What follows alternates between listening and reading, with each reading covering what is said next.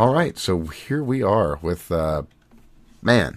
It's been uh, a crazy, crazy weekend. I was wanting to get the recording done earlier, but definitely worth waiting. Even if we're not going to do a long show, we've got way more than uh, we could ever want to cover. So we'll start out with the uh, the hot hotness of news, and that's uh, that's the uh, the lemon. The lemon got the squeeze over at uh, CNN. Uh, bad things happening to him is funny. It is. That's true. That is absolutely true. He is. He is. And, you know, we can take some pleasure in the fact that, you know, he's uh, kind of screwed himself, honestly, because uh, the initial statement was put out by Don Lemon. That was that, uh, oh, it doesn't have the images anymore. Oh, that's unfortunate. Well, anyway, the initial um, tweet was put out by Don Lemon, basically saying along the lines of, "Hey, well, I see I'm going to get fired, and you know, it's been a great time working with everybody, etc., etc." Uh, um, oh yeah, yeah, no, uh, no homo, as it were. Anyway, so the uh, follow up from that came from CNN, and that was, well, we were actually wanting to uh, just uh, just discuss some things with Don, and well, as you were telling me right before we came on here, they were uh, just gonna they were gonna not renew his contract, which okay, fair enough. Yeah, I mean, they might have had alterations they wanted to do, or some other stuff they needed to discuss, or some other new terms, whatever. Um, but uh, someone jumped the shark there, and oops. Sure enough, sure enough. Although I do hear that with uh, the other side of things, the Tucker side, that came down from Murdoch himself, which you know, whatever. I've heard that as well.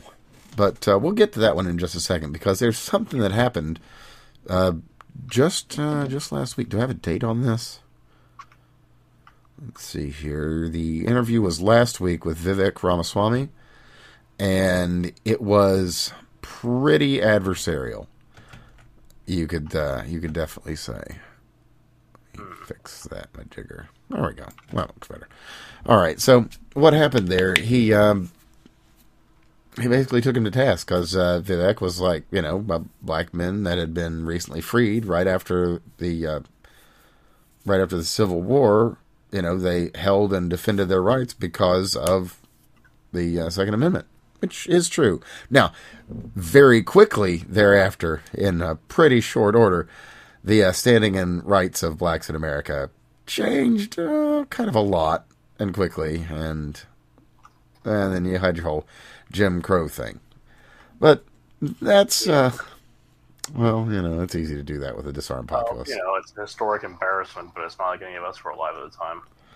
Yeah, I had nothing to do with that. From uh, from what I understand, my people have only been brutalized and you know helped out in you know avoiding the brutalization of others. But hey, you know that's me. Anyway, uh, in this, uh, Don Lemon was having this fairly heated exchange with Vivek, and uh, seems like his uh, uh, producers come on the earpiece and they're like uh, telling him something, and he tells them that he can't hear the guest while they're talking and that's not how that works. You you shut the fuck up, and you let your co-host talk while whatever they're trying to tell you, they tell you, because you're fucking up. And uh, old Donnie boy, you fucked up a lot of times. So maybe now was not the best choice, and uh, it wasn't. So yeah, it uh, it seems that maybe he won't just be mm, getting an unrenewed contract. It seems that he might uh, he might even get walked out the door, and uh, well, I guess that'd be hilarious and uh, well deserved. Good job, Don. You've earned it. Now then, the other part of the news, and that is Tucker is out. And that one that one's very interesting because we're hearing a number of different things about it. The one immediately being, like you said, it came from the top. But there's there's been a concerted effort to get rid of Tucker of late. Uh, you know, going Well, yeah. against his uh, you advertisers, know, there's AOC being Yeah, literally calling for his arrest. There is that. Yeah, she uh, She needs to be out of office for that kind of shit. There's just no excuse. Yeah, that's that is above and beyond as much dumb shit as Donald Trump might have said about the fake news and arresting these people. He never called out any journalists by name or you know. Uh, let's go ahead and amend that one. I'm. Did he not? It's, Rosie O'Donnell doesn't count now.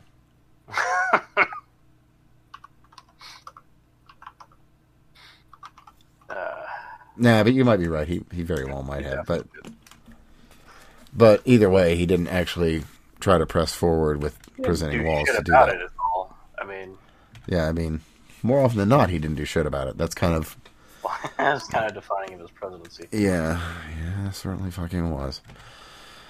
Anyway, yeah, there's uh there's that angle. There's the uh, recent was it PBS that uh, put out the January 6th documentary or not the January 6th, sorry, the Ray Epps documentary just the past few days. Uh, I do not recall. or it was either like it was either PBS or CBS. Either way, they put this out, and it basically uh, paints this uh, Ray Epps character as he is definitely not a Fed, and he definitely incited violence on January 6th, according to every metric that every person that seems to care about that shit goes by.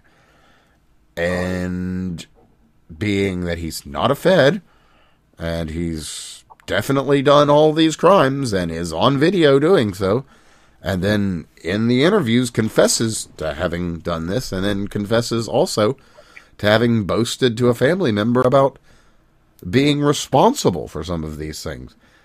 Uh, he doesn't really go into much detail about that uh, about that boast that he made or you know its veracity but he certainly uh, he certainly was on the FBI's most wanted list and then he wasn't which in my understanding of things is not exactly the easiest ask. Oh, that ain't normal. Yeah, it's it's kind of weird for somebody to just kind of be uh, Ways off that list typically are being an informant, getting arrested, or being dead. yeah, Uh, yeah. It uh, it just generally kind of works out that way. So little peculiar. So we have this uh, we have this non-Fed who has confessed to these crimes, is in video of doing these crimes, and has been removed from the FBI's most wanted list. And then we have the media running interference for intelligence as usual. And this is all supposed to assuage all of our feelings of something being fucky. Yeah, not in the slightest. Right. So it was, um, well, tonight Tucker was going to be uh, tearing into that. So that's another one. So it uh, it seems like there's a um, kind of a mountain of shit piling up on Tucker's shoulders, and it was just well, we uh, we can just go ahead and get rid of him because we've also heard some things like some people from Dominion were very upset by the fact that he's still there. Oh, that's so. Here's the thing: if I was going to go ahead and point to one thing that like led to them being upset with him, that's probably going to be the big one. Um, Dominion, you know, they settled with Fox for, for what, like a fuck ton of money. So Seven hundred some million, I think. yeah, that's they they settled for them for uh, for An about asinine sum of money. for about seven of uh, the settlements that little kid got from CNN. And you know, I uh, I have to say that's um, truly cowardless or true true cowardice. They should have uh, they should have fought it, but you know, Fox News isn't there to fight. They're there to present a narrative because that's what they do. Well, I mean, the fact that people thought they were any different from CNN is kind of already the problem. Well, they are different from CNN. You know, you've got heads and tails. You know, that's two sides of a coin, sir. You can't have a coin without two sides. Yeah, you can flip a nickel and it has a reasonable chance of landing on its side, Hmm, that's true. That's true. on the rim rather. It's uh, it is a possibility, however unlikely. So uh, yeah, I guess that's the that's the biggest big news that we It's like a five percent chance. really kind of need to touch on right away. The other, yeah, there's this uh, this uh, lady Abby Grossberg that has said that uh, everything is terrible at the uh, work environment at Fox News, and Uh, whatever. So it's probably all bullshit, and probably just another one of those plants that ended up somewhere and was uh, doing what they do to try and tear down institutions that work against, I don't know, uh, the vague degradation of America and the West in general, or something like that. anyway, beyond that, It's not the oldest profession.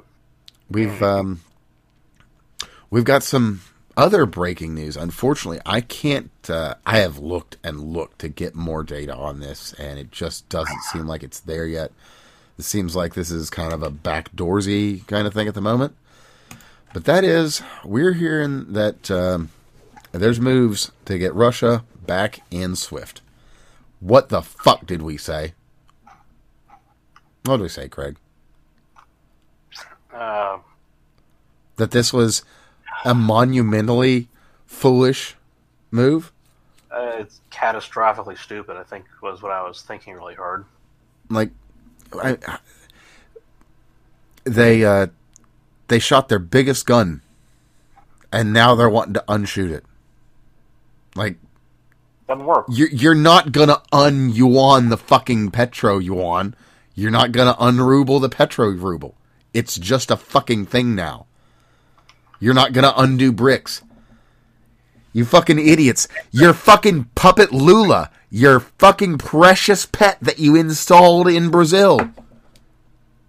Even he sees the writing on the wall and is like, ah, yeah, I know you put me in, but I'm going with them anyway. Fuck you. So, so the deal here is there's BRICS Plus and OPEC Plus. There's like 23 new member countries that want it, that are going to apply for BRICS Plus now. And OPEC Plus has always just been the, the little band of uh, assholes that it is. But the, so the thing is that uh, both organizations are interested in in generating their own uh, reserve currencies, and BRICS Plus is going to be able to do it and OPEC Plus is probably going to end up um, just financially backing BRICS Plus to uh, make it happen. And this is something that China is interested in, and Russia already has its own thing, but it's potentially interested as well. And that's And should I also uh, just pause you for a quick second to mention that there are movements now being done. It is in process for the ruble to be gold backed. Oh yeah, no, that's already already underway. Like in a few years' time, there will be a gold backed petro ruble. What the fuck does our fiat currency hold to that? Like- I mean, if you look at the the inflation curve since we went off gold, uh, since we off gold standard, or sorry, any metal standard, it's it's ridiculous. Um, it's Breathtaking and nauseating. it's not going to recover. In fact, what will happen eventually if we do try to avoid an economic collapse and we come up with you know some new dollar that we want to go ahead and, and run to, Oh, I've got a Uh, great idea. We yeah. could be one. Uh, we could do a digital one through the central bank. No, no, no. So here's here's what I'm saying is if so this is something that Venezuela did. It's something that uh, Zimbabwe tried to do and then failed twice at doing. Um, if we attempt to issue a new reserve currency and it is slow blown or however the fuck they want to do it doesn't matter. The end result's the exact same. Uh, the people holding dollars at the end get fucked uh, completely. It's it becomes it's a it's not even a Ponzi. It's just a collapse of a currency, and you end up be, if if you're the holder at the end, nobody wants to accept your your dollars. You know, if we come up with a new American dollar to replace the old American dollar, and it doesn't matter how it's how it's uh, accounted, you know, the whole central bank digital currency thing, whatever, it doesn't matter. But what does matter here is that if they don't try to slide that kind of shit in, they just go directly for let's do an outright replacement. The issue is that you will have it's like a run on a bank, except there's no bank. If you hold dollars at that point, you lose. Period. So, uh, this idea that um, we can overcome inflation or any of these other measures by digitizing our central currency, uh, even though it's already digital. So, the idea that uh, um, a central bank digital currency, a CBDC, Yeah, is we'll we'll make your fiat currency even more fiat. Yay! Thanks, guys. like it's all. It doesn't matter. So, it, all. So here's the thing: the vast majority of dollars are on an Excel spreadsheet. All a CBDC does is make those digital dollars um, more relevant. It just it it doesn't really actually do anything to paper dollars. And you have to understand that the vast majority of transactions today are performed digitally. And all of the worries that people hand wring about with a CBDC are already a problem now. They've been a problem since digital banking became a thing. You know, this problem, if you will, began back in the 80s, 70s, really, but like in the 80s when it really took off uh, for the um, the way that they, they do wiring um, and the way they do spreadsheets, the way the uh, the Fed does spreadsheets and the U.S. Treasury does spreadsheets. Like this, this as a, a phenomena, digital banking, like it's it's only that it's encroached so far into your personal life that it's even become noticeable. This has been an issue the entire fucking time, and to throw up your arms and scream now misses the point, and that is that it's it's not the currency being digital that's the issue so much as it's the inability to use the cash. And I know that's that seems like a, a odd distinction, and it's not really a fine distinction either. There's a pretty wide line on that one, a pretty wide red line, if you will. The fact is that six hundred dollars that the, uh, the the IRS cares about right now could easily be zero because all they have to do is just subpoena the bank records if they really feel like it. So the fact that they're not automating that right now is largely a matter of scaling. And that's just a matter of funding as far as the government's concerned. But because the government's cons- um, capable of writing its own checks and never fucking filling them, uh, that really doesn't matter to them. So the thing to concern with on the CBDCs is when they try to get rid of cash. You know, the whole cashless society thing, that whole idea, it's it's got enough traction to it out of certain appeal, but at the same time, they're not going to be able to convince everybody right away. Well, there's still people that don't have a real ID. Like me. Right? No, that's the thing is is you have to understand that when government talks about these things, and, and people kind of intuitively know this when it comes to a problem that they want to have solved. Um, but when it comes to someone else's problem getting solved, and they have to figure out where they sit inside the uh, inside uh, the the bullseye here, government solutions are like a one size fits ninety five percent band aid, except that unlike a band aid that fits an entire wound occasionally, um, they make sure that it fits ninety five percent of all wounds, so it doesn't actually do the job for anybody. That's government. Which you know, there's certain things government needs to do. There's certain things government should just fuck off for, and You know, I was going to just flat out disagree with you, but we are talking about government in concept, after all, not not specifically the current government. In we're not talking case- about specific practice here. We're talking about like that was know- that's that was a, a normative claim. Yes. Yeah, not no. We couldn't compare the current administration to anything uh, remotely similar to a bandage, more like a pillow held over a loved one. Well, again, again, ninety five percent. You're still getting about five percent of the year. I suppose. I suppose. Here you go. That's it's, it is a government solution after all. it. It is that. It is truly You only have that. three sig figs with the government. You want six, you're gonna have to go to private sector. Mm. Fair enough. So, fair enough. yeah, the, the point here is that the the digital currency isn't really so much the issue, um, and and you can see how it's great in other circumstances. There's obviously going to be candy or you know the carrot they're going to dangle in front of you to try and get you to go along with it.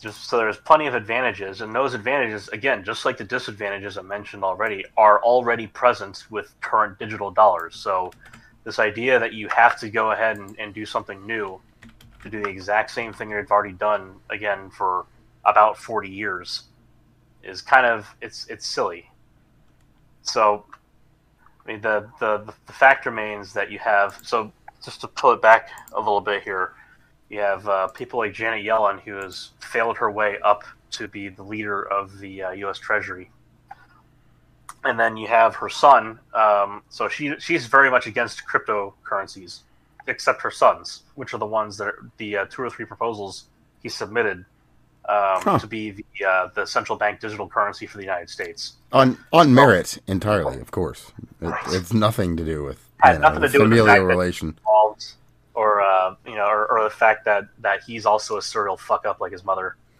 You don't um, say? Oh, yeah, you don't say. Huh. Um, it's not a total ripoff of of uh, digital currencies that already exist.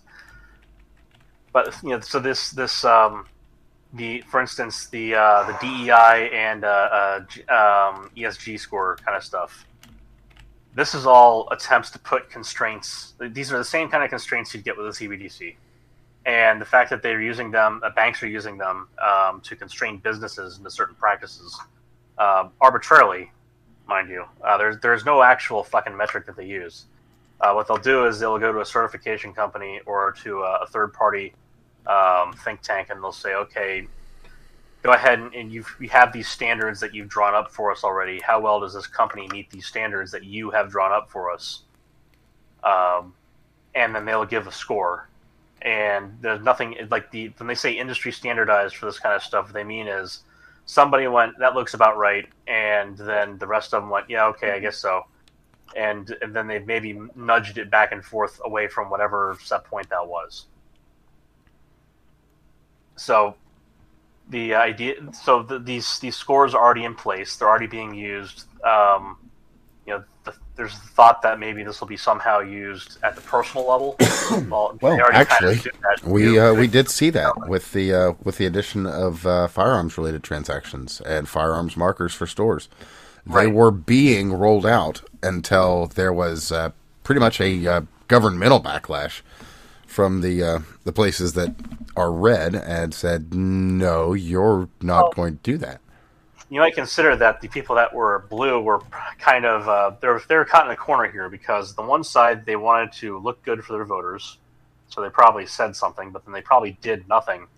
Um, they are pinched by this in the exact same way because then federal transactions that get categorized in the same manner and then you'd be able to start seeing some very interesting things about every single other government agency that sits on the record. You'll be able to see how much, how many firearms they're purchasing, how many bullets they're purchasing, etc. And while that is already a matter of public record as far as general inventory goes, not all of the financial side of that is necessarily going to be publicized in that kind of a manner. So having that kind of specificity, I mean, in general, that's a good thing. I'd much rather have the government be forced to tell us everything that they're doing. Just, yeah, I suppose. Given the option, you know, better to know than not. yeah. so, it's like I, I, mean, so this the CBDC thing. Um, it's I think it's just putting a label on an old problem and then giving it a new face. Um, and you know the face is always revolving. It's always going to be the same people that are going to be the problem, which is going to be the Treasury pushing for less privacy for citizens, um, because the IRS is upset that it doesn't get every single nickel and dime you have. And yeah, of course, of course, you know they need uh, they need that six hundred dollar transaction limit and well, eighty thousand new agents to go after the one percent. Don't you? Know? My favorite part of that limit, and that, by the way, limits you to uh, to fifty dollar transactions across all twelve months, as that's in a calendar year. Uh, my favorite part of that one is all of the uh, all of the only whores are uh, are now all becoming libertarian. All of a sudden, isn't it funny how that works out? That's spooky, yeah. Yeah, taxation wasn't theft until it uh, until you found out that it was theft, huh? Isn't it funny now, you know, not that all of them were not that all of them were you know uh, socialists in any other capacity to start with. A lot of them you'd find have a fairly libertarian attitude in general, considering they consider their bodies to be their property to do with which they will, which is basically the fundamentals of capitalism. Um, you know, the socialist idea that there's a difference between personal and private property. Uh, doesn't doesn't really fly well when you start to put it into uh, praxis. Fucking assholes with their bullshit words. Oh, uh, speaking of assholes, too, we should just go ahead and quickly mention that uh, as of recording, Fox News Corp has lost about almost a billion dollars in valuation. Now, you know what's interesting about that? What has CNN lost? Everything? No. Oh, you mean over Don Lemon? No, they've gained credibility. Ah, ah, that's funny. interesting, isn't it? It is. It is. but yeah, like you were saying, uh, 19 new countries looking to join BRICS. Yeah, that's the, that's the number. It was twenty some odd last I checked, but that, my guess is that some have dropped their application or didn't care, or maybe the number was wrong. And I'll include a uh, a link to the CNN communication director as well. And their specific, I should read their specific statement on that. By the way, it was Don Lemon's statement about this morning's events is inaccurate. He was offered an opportunity to meet with management, but instead released a statement on Twitter. Damn, bro. Damn. That is really stupid. Like, you are you are not a smart man. One thing Twitter has done, which is beautiful, is crushed journalism in a way that it would never saw coming. Truly. And and it's, it's like these these kind of personalities do not do well. It used to be they'd have to go to the trouble of finding a, a competing or or uh, independent publication to uh, push a story like that. You know, maybe take out an ad in a paper. It used to be you'd have to be that kind of retard to uh, to misread management like that in such a ridiculous manner. After after having literally called them out, uh, you know, just just the prior week on your show, like, hey guys, I'm busy. I can't talk to you right now. I'm doing my show. Like, uh, brother, I think you've, I think you crossed the line. I think you did. Oh, speaking of crossing the line, uh, like I had said before we got on the air, it's not really something all that worthwhile to cover since it is being so just covered in depth everywhere.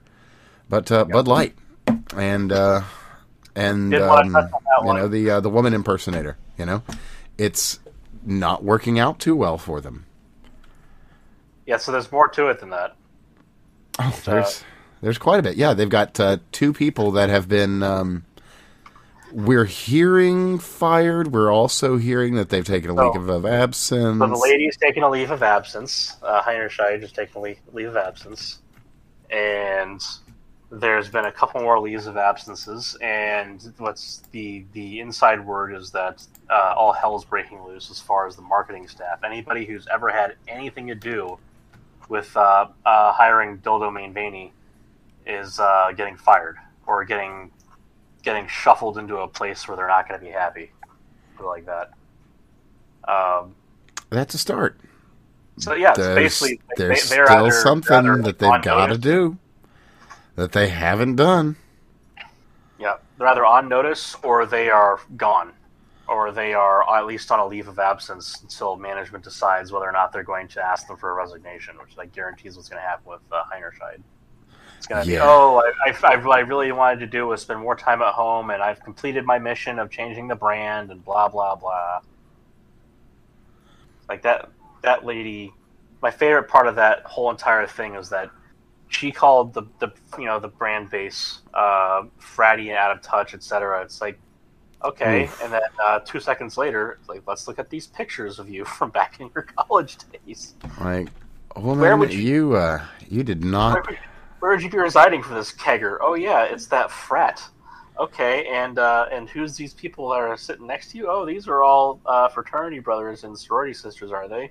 But uh, to be fair, I've I've heard this compared to. Uh,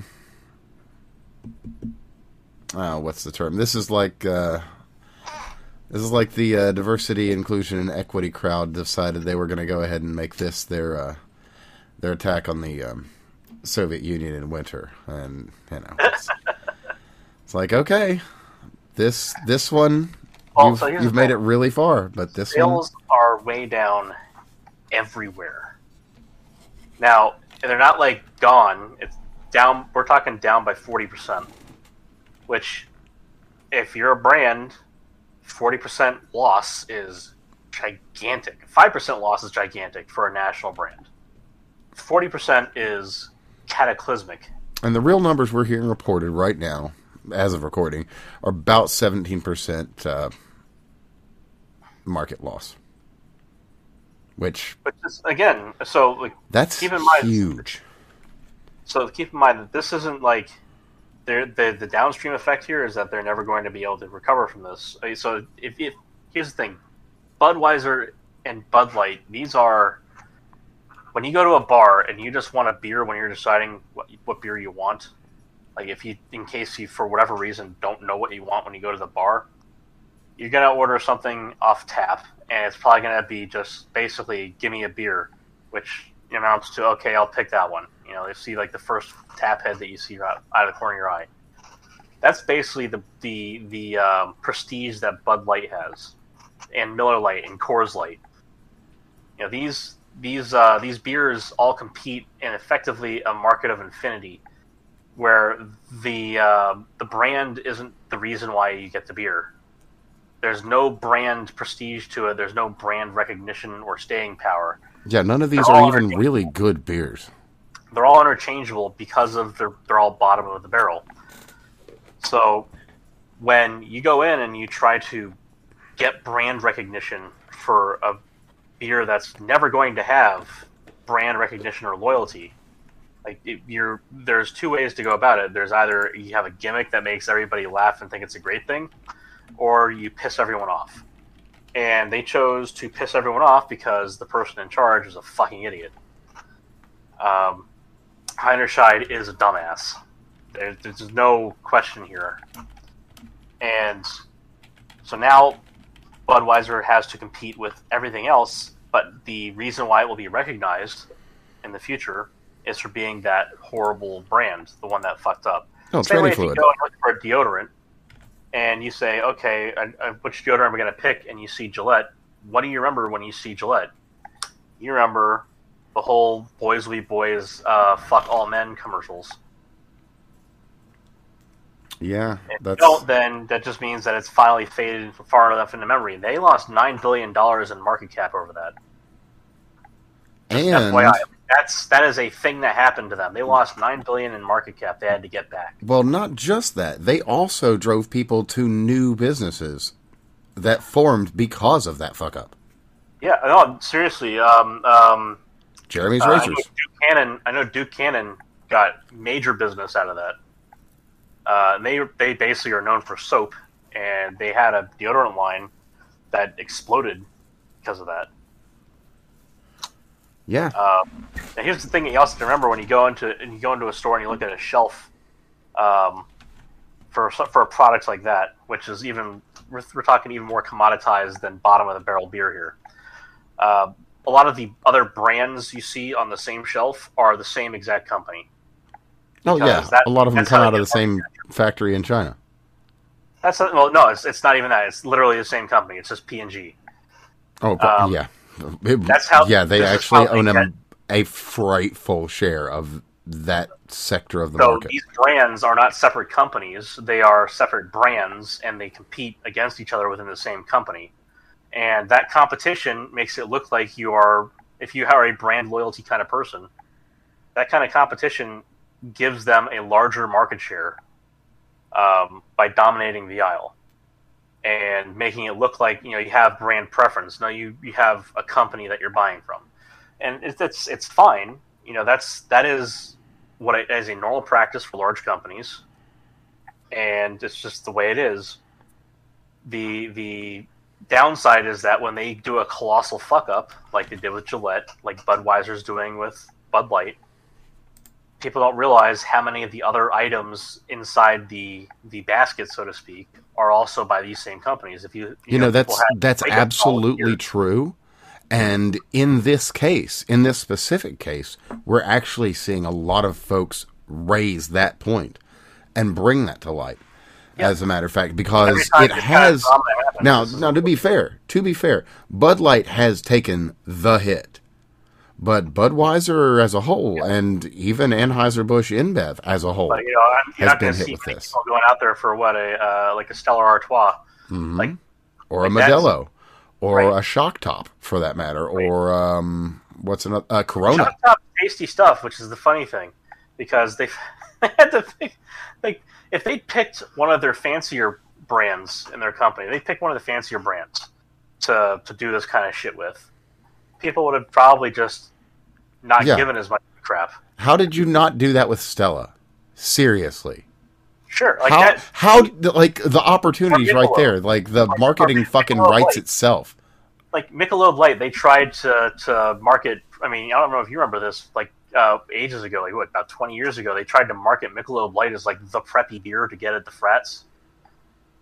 Like you know, they had they just had you know a bunch of people in their uh, their shitty polo shirts, um, you know, the, all the same haircut and exact same face, um, sharing, sharing, you know, but with but with the nice sweater over top of it, because why the fuck not? You you want to look like a complete douchebag. Um, you know, they're, but if they're you're not sharing wearing an ascot or a sweater vest, you've got to be wearing something. right. So anyway, so, they, so that's stuff they tried to they you know, that that basically said to me I should never ever drink that beer. Um, which is which I thought was hilarious. I was looking at that. I remember looking at that commercial fucking two decades ago and wondering who the fuck they made this commercial for. I couldn't think of a single person who wanted to look like that. Maybe for the fictionalized. Uh, oh man, I forgot his name. That Supreme Court justice guy that they uh, told all the crazy stories about. Hmm. Not Clarence Thomas. I was gonna say it better not be him. No, the the one Trump put in. Uh, His name Oh, uh, right, Kevin Oh, Kavanaugh. Yes. Kavanaugh. That's the one. Yeah, the Close one. Yeah, oh, they had a, my my the stories they had to tell about that fella. Amazing stuff, but uh, but also just uh, since we're here on this, and this is something I haven't seen or heard of anywhere else, and it's an important part of the discussion. Oktoberfest Uh huh. isn't carrying any Budweiser brands. They'll have surely Anheuser Busch, but none of the Bud label brands. And not They because be they're against, not because they're for or against any of this, but specifically because they want no party in this argument. Yeah. So they're That's just going to stay out. Like, nope, we're not going to have it. So that if if you want it, bring it, whatever. But we're not going to have it. We're not a party to this. It's not something we want anything to do with. See, that's the other thing people don't realize is that these polarizing politicization of of uh, these products it makes companies not want to shelve them. Yeah, sell sell the hot dogs, hot dog salesman. And I mean, if I was so InBev, by the way, is a European country uh, company. hmm Company. They bought Budweiser. like, Well, they bought Anheuser Busch in 2008. So it, Anheuser Busch has not been an American company since 2008. You know, but uh, uh, 15 years. So, like, I mean, I remember, I remember back when they switched to rice, and the quality of the beer changed. That was ages ago. And you know, rice isn't a terrible feedstock for beer, but at the same time, it drastically changed the flavor of Bud Light and Budweiser. I can only imagine. I don't actually like beer, so I, I couldn't say, but I mean, surely, you know, mean, that's it- that's not the same thing as weed or hops or any of these other things. Yeah, that it, it, it has a very different flavor. I mean, it was always a filtered beer, mind you, um, but it, it did change the flavor, and that was a huge deal for them. They, you know, they did recover from that. They they had enough client, new clientele, but you see, the difference is that it wasn't politicized. I mean, sure, you have a kind of politics to it. You know, do you like the rice beer or not? But at the same time, yeah, new that- Coke issue. yeah, exactly. It's it's not like it's not going to come back to bite them in two decades. This one, the, the main thing that they're never going to recover from, if if you're out there and you're drinking yourself a nice Bud Light and you're enjoying your time at the bar, and Well, it's a gay bar. Let's be fair. You swing the label around, and uh, the guy next to you looks over and starts laughing his ass off. Well, uh, well, you know, considering you you would probably have to be at a gay bar to get it. The, no, he's probably starting to hit on you because you know, obviously, you're sending a message by drinking the Bud Light. But again, again, laughing is uh, no. We're talking. We're talking. We're, we're talking like a decade down the road here. Oh, okay, okay. So you've you've made the mistake of uh, of ordering the Bud Light, thinking that people forgot, and you're uh, maybe in a red city or something. You're you're just like you- well say say you know keep in mind you know in ten years people who are eleven years old will be able to drink. They are not going through you know whatever kind of stupid machinations and culture are going on right now.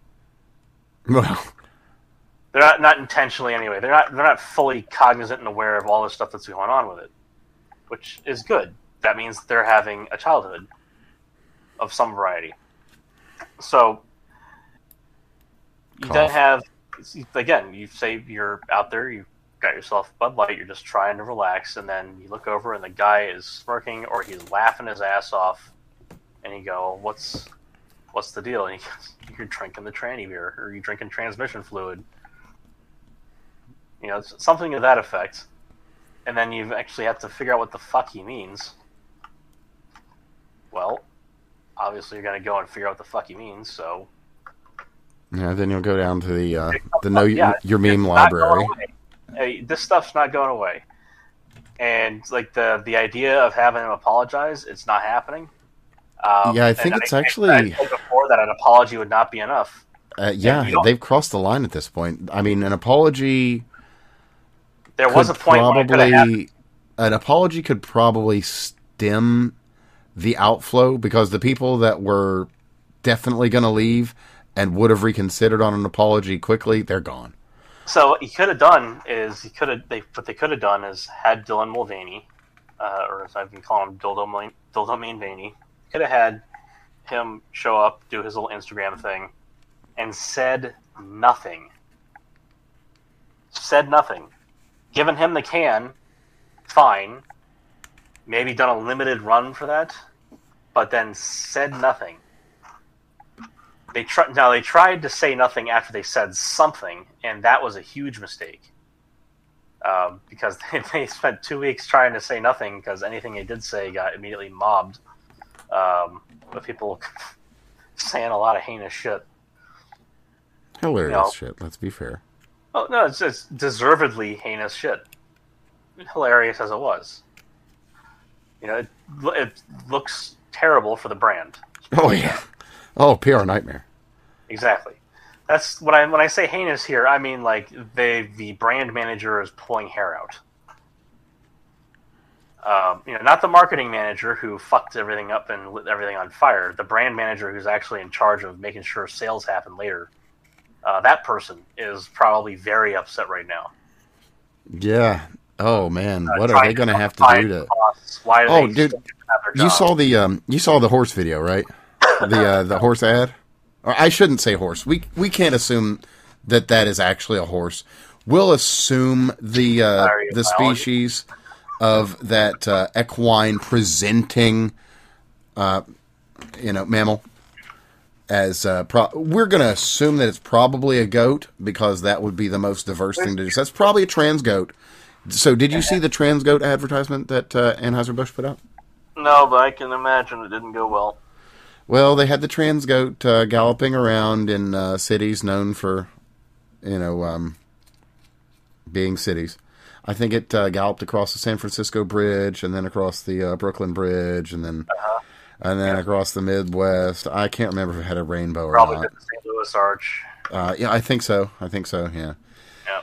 So you know they they did the thing where um, Here's something I did want to get to on this when I was mentioning it. they could have said nothing. Like there there has to be space for some people to be around.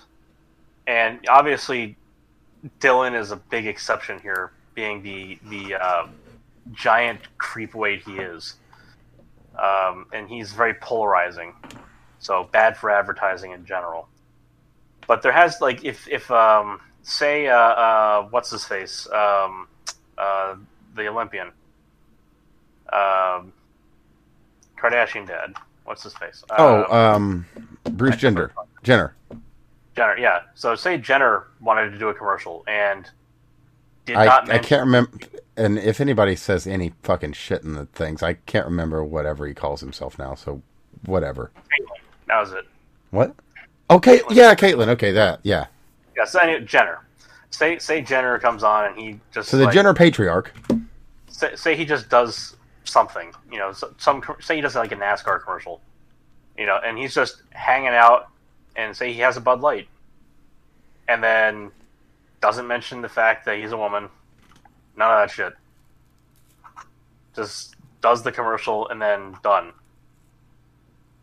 There, there's got to be like for some of these these higher profile people. There's going. It's not that there not there has to be. It's that there's going to be a space at some point for these people to be in advertisements in a way that does not destroy brands. And the has to part is the part where it has to not destroy brands. And they, so they've got to find some way of doing it in a way that doesn't piss off half the country or more. Because Well, it's not even necessarily half the country. It's specifically again, it's- their it's buying in. base. it's they shoved this crap in to the product. That's the thing that's really pissed people off. Is not like if they just had the commercial happen or they had the Instagram stuff happen, and they left the cans alone, the bottle alone. If they didn't have this dork's face on the product, they probably could have had a mild dip and then gotten over it. But what they did was they they put this guy's face on the product, and then they had the gall to start insulting their customers Yeah, the commemorative Right. can. It. Um, oh, what, would you say? It basically makes it completely undeniable. It's like, listen, somebody had to go above and beyond to make this pack of commemorative cans to send out to this person. But Like, again, that's like, that's not a thing not- you can just get. But it's it's not even just like that though. I mean, the can, the cans being available anywhere else, like the the cans with the rainbows on them and so on, like just the fact that this stuff is being shoved in people's faces in a way where they can't just let the brand fade back into the background where it was is why it's so in people's faces. Like why it's sorry, not in people's in so they're into the front of their mind right now. Oh, sure, yeah. Had it had it not been shoved into their face in a way that made them associate good or bad with the label, then the label would have just remained just the brand. And it's no longer just the brand; it's the brand plus the baggage that was just saddled onto it. Well, so I mean, true. Heinerscheid is totally fucked uh, because I mean, basically any other job that she Yeah, wanted, she's not going to be able to work in marketing other than at a diversity, Yes. inclusion, and equity company, an ESG company. Period. That is the only place she can work now. Well, and, and not even there. Uh, Seriously, the, she she had that job, and she lost that job, and for a good reason. she can't even like complain something something sexism here. It's there was a legitimate grievance. She really fucked it up. No, she did. She did. But you know, let's hope that let's hope that she uh, does get bit from this because you know when you uh, when you fuck up a beloved brand, you really you really don't deserve the job that you Yeah, were given. like, It's it's weird because people don't Ahem, like Kathleen Kennedy. Yeah, really. It's it's weird because people don't like generally go out of their. It's it's like if you go to a restaurant and they have Coke or Pepsi, you're not going to leave if they don't have the one you want. Yeah, that's fair. I, it, it's like you didn't go there to drink Coke or Pepsi. You you went there to get food. You know, it's it's so it's the same thing with Budweiser, Miller Lite, Coors Light. You know, all these different these bottom brand uh, beers, they're not the reason people go to a bar. People go to a bar to drink, and when you shove this shit in their face, it's not them drinking. And that is the reason why they fucked up royally is that they completely interrupted that entire atmosphere by shoving the shit in their face. So now it's a joke. And it's going to be that way. And this is why they're not going to be able to bring the brand back by just apologizing at this point. Because they first they did this by shoving it in people's faces, and then they had the gall to insult people, their customer base. They just like not in no uncertain terms. They directly insulted them. You know the you know the the fratty and uncultured kind of thing was was part of that, but just the The idea that um, if you're if you don't like this cultural phenomena, then you, the beer's not for you. It's like okay, well the beer's not for me. Now let's be fair. That that wasn't really a thing. They did shut right up immediately, but then they issued the non-apology apology. Well, no, Heinerscheid said that the customer base is a bunch of fratty and cultured Mm, people. Now, what's the timeline on that? I believe that was before these incidents occurred. That was well before the apology. But I, wasn't that before That was, that was this? Heinerscheid was explaining herself. Yeah, but that was before this actually occurred, wasn't it? I don't know. Oh, it was during all of this. It was during all this. Oh man, what a Why did you do this? Well, move. I had a clear mandate to re- rejuvenate the brand. And Wow, so you're going to take America's number one beer. Oh, I was mistaken on the timeline on that. I thought that those were statements that she had made just in, just as part of you know, hey, this is what I'm going to do with the job. Well, No, that uh, that that paints things in a uh, an even more idiotic light. So no, people who want nothing to do with them, people who don't like the fact that they were insulted, these these these issues are going to persist. And again, they an apology would not be enough, and now they don't even have that opportunity. And that's so they're firing people left and right, and it's as far as I'm concerned, amazing. So the thing is, this this is a tipping point for other brands to pay attention to and that is the major thing that people should be taking away from it is that this can happen and has happened. Well, that's that's the key point, possible. really. What the first thing you mentioned there that this can happen, because every time it's been uh, it's basically been well, you know those those conservatives or those Republicans or whatever they'll just they'll say some things and then they'll be back on Monday, and this time they're not back on Monday. I mean, it's here's the thing: is like these. It's not just conservatives and Republicans that are drinking Budweiser. Oh sure, It's it's that that is a that is a cosmopolitan attitude that is that is shown very strongly in how this was, this whole thing was handled. and to be fair, there's quite a few less now that uh, that are that were before, and uh, that will never be drinking Budweiser or Bud Light. I mean, again, like so. I so if I went, if I go to a bar and you know, been a little bit, but like if, if I go to a bar and I go, I I just want to think about what I want to get to drink first. I might have gone for something like a Budweiser or Bud Light, and I, there's no reason for me to ever do that again. Yeah, Right. no, you. Uh, Usually, I have an idea what I want, but like if I didn't, that's space. That's one of the go-to brands where I'm like, okay, they can't fuck this up. uh, Well, turns out, hold my beer. yeah, right.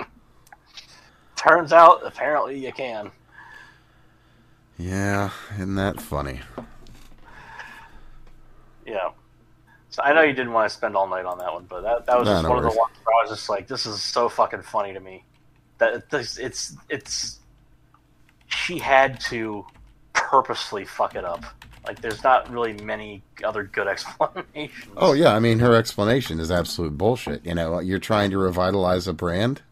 Oh, you mean the you mean the number one brand in America? You're trying to revitalize Right. that? It's like I had a clear mandate. No, your mandate was to fucking bring sales up, you dumbass. That means go out there and do some promotions at a NASCAR rally. Hmm. Yeah. That means that means push products. That doesn't mean push ideas. Yeah. It. it yeah. Yeah. This- Push product to everyone. The whole brand. Like just what a fucking idiot. Yeah. Yeah. Oh, and you know, since we're on that topic, and this will be uh, close to your heart, you're uh, being in Florida and all, is uh, there was um there was a pride parade that was uh, scheduled to occur pretty recently. Uh, uh, you know, you being a local, I'll let you share the story. Oh yeah, so Pride Parade. Um, so basically, what they were told was that the event would be um, because the um, drag is considered adult cabaret or whatever it is. Mm-hmm. Uh, basically, it is 21 and up, um, or they can't do any of the adult stuff, and that shut the whole thing down. So basically, they they were told either the adult stuff is for adults only, or the uh, adult stuff has to go if you're gonna let kids nearby. So no dildo costumes? What? So, yeah, so so no um, no walking dildos, uh, that kind of shit. Basically, that shut the whole thing down. And the funny thing is, a hell of a lot of the lesbian, gay, and bisexual crowd, and actually even a lot of the tranny crowd, are uh, are okay with this. That's actually a great thing. But the uh, flamboyant um, crazies that typically populate these events, um, of course, are up in arms. They took personal umbrage with the fact that they can't, you know, hump each other naked in front of children. And let's uh, let's also clarify too, because we didn't really get a chance to go into this. There's a new bill that uh, just recently passed in Florida, a uh, with extreme penalties. Yeah. But what are those extreme penalties for? Well, first let's so, go uh, into the penalties. It if a death penalty, abuser- but it's a death penalty for the penetration of a child.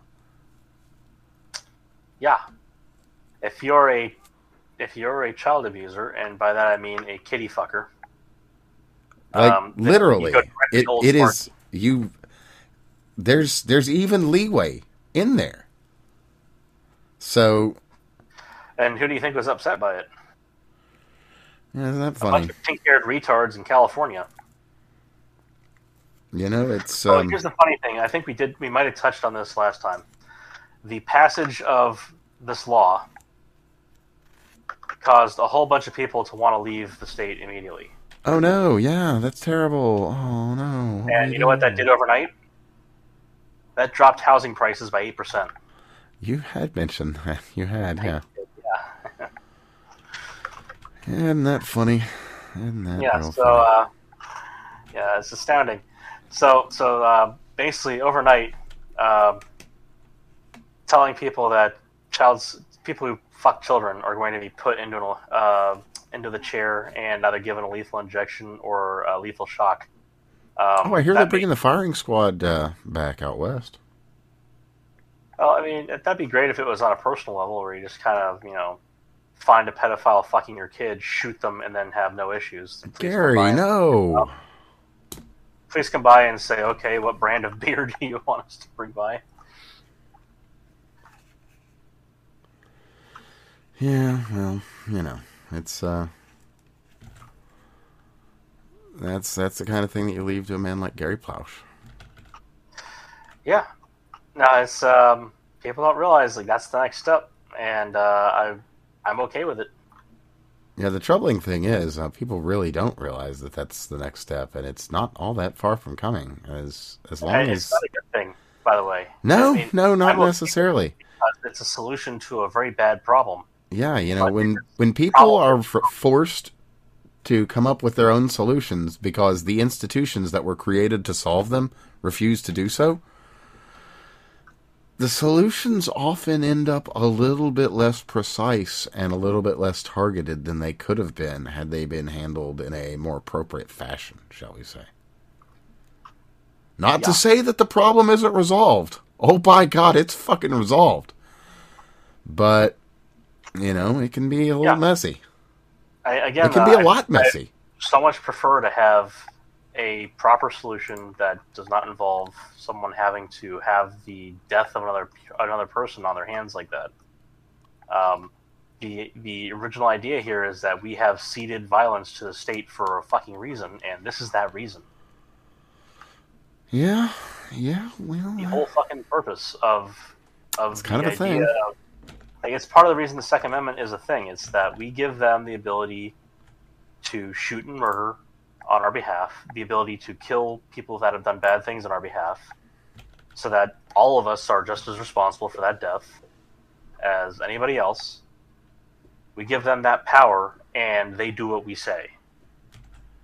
And the problem is that they have we have these situations where they stop doing what we say, and if they don't resolve things appropriately, then that's not good. It's like the founding fathers knew well enough that you have to leave a solution in there, a uh, a back door, as it were. You know, just in case the whole system goes fucky, you need a you need a you need a hard reset. You know, and that's Yeah, I mean well- that's a hard reset. That's a hard reset, and as we uh as we know as uh, folks that work with systems. A hard reset is not easy on the machine.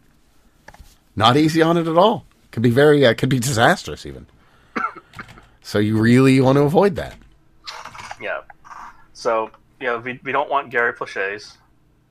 Uh, we don't want those situations. You know, we love the man. We we here at the Fake Untitled podcast love the Marvin Heemeyers of the world, but it shouldn't have to come to that, people.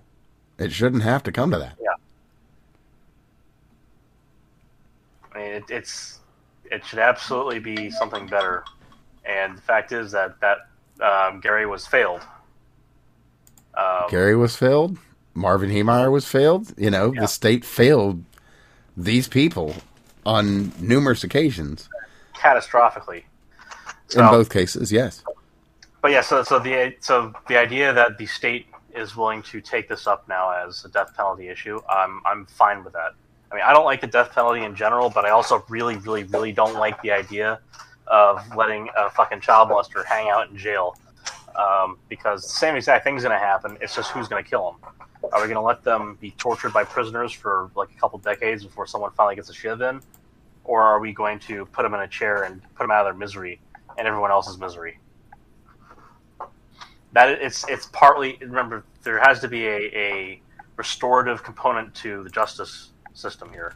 There is no restoring a person like that, and the only restoration that occurs is by giving justice to the people that were wronged. And the only real just the only real justice you're going to give to that kid whose life has been altered and in a destructive manner is to give them the elimination of that destructive force. And it's it's a terrible. I mean, again, I I don't like death penalty in general, and that is a shit justification. But it's really just a rationalization of a of a terrible circumstance. Well, the long and short of uh, the argument there is a person should be released from captivity and have their rights fully restored upon completion of their term unless they are too dangerous to be released. Then you are left with the question do you house this person forever? If you do not, then right. have they committed a crime that is so great that it cannot be forgiven?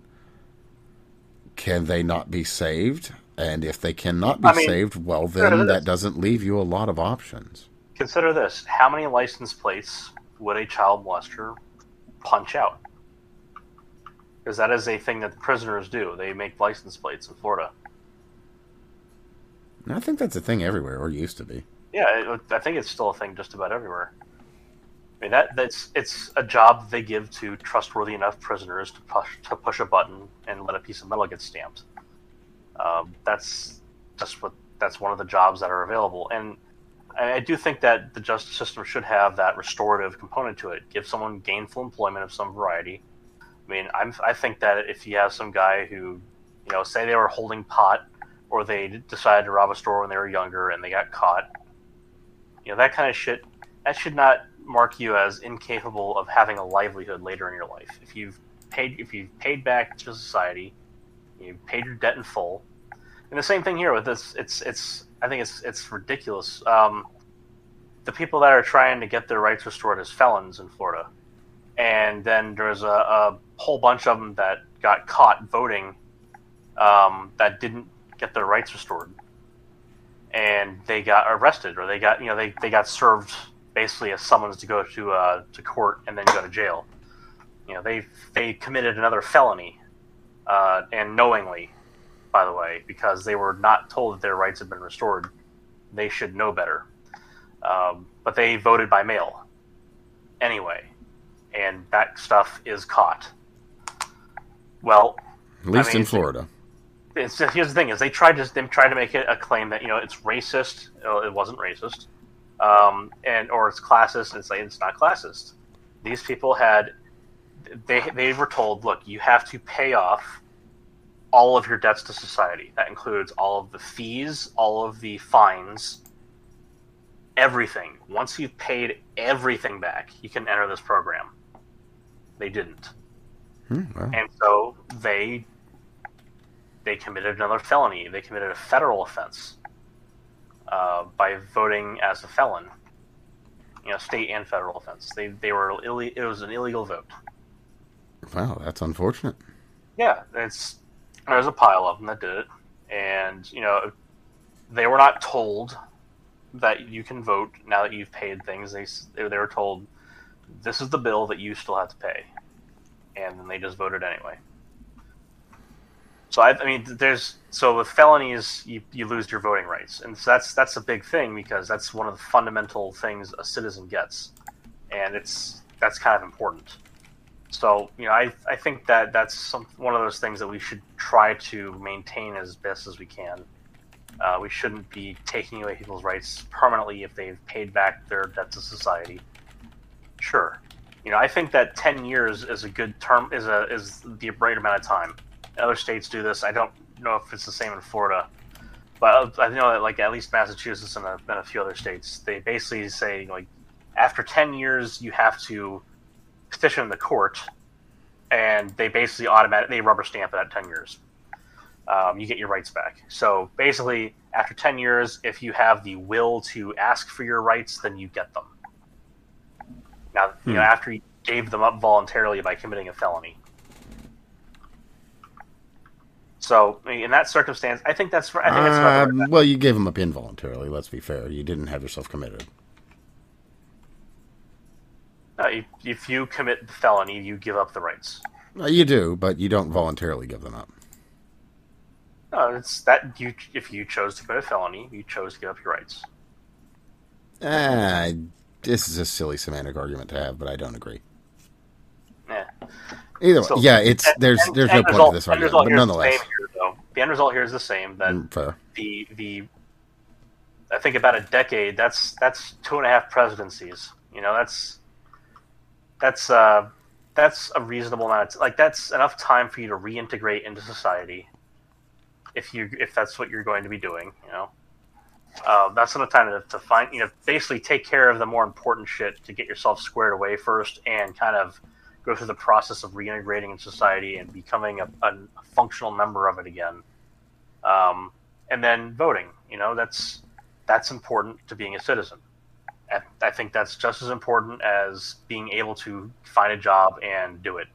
You know, or if say you're a um, say you're uh, uh, of the mind to create a business, I think it's just as much it's just as fundamental as the free you know free enterprise idea you know, being able to do stuff around the country as you will. Kind of the whatever you want kind of thing, but not. So that's important, and felons should get that back at some point. If they've paid off all their fines, they've paid, they've done all the time, they've paid all the fees and so on. And this isn't some dumb poll tax idea. That kind of shit's already been thrown out of court. Like th- these people were never going to get the voting rights back in Florida and then they were kind of blankly giving them back because some dweeb decided this was a great idea and they signed it in. Yeah, yeah. I mean, I'm not really uh, in disagreement. And honestly, I think if a if a person is safe to release from jail, have their restore their rights immediately. Well, the alternative is to tack on an additional ten years for their term in jail. Um, or to find some other way to, to, to integrate them back into society. I mean, it, I think that there's there's got to be some compromise there. Then there's the other end of the compromise too. You know, if you've got an individual that cannot be integrated into society, sure, well, it, it's cruel to hold them in a cell all of their life. I think that so is, that leaves you really. Under, uh, um, I think that was a Sixth Amendment, right? The cruel and unusual. Yeah, so you know that person that, deserves a, right. a, quick end to their suffering, or or a different end. I mean, is there not? Is there some way we could put them to use elsewhere? Well, we get we, so, well, you know, I, I, some of them know, but I mean, some of them. There's always servitorship. You know, we could uh, we could always look down the 40k path. That's uh, that's bound well, to be a. Well, here's a here's a thought. I mean, you don't have to pay them a whole lot to do things like build a wall. True, true. But you know, this you gets know, into the, the, the tricky areas of 100 feet of the wall, and you can get your uh, life back, something like that. Maybe a thousand feet. Who knows what the number needs to be? But there's probably a number everyone can agree on, or everyone can disagree on, but be okay with it.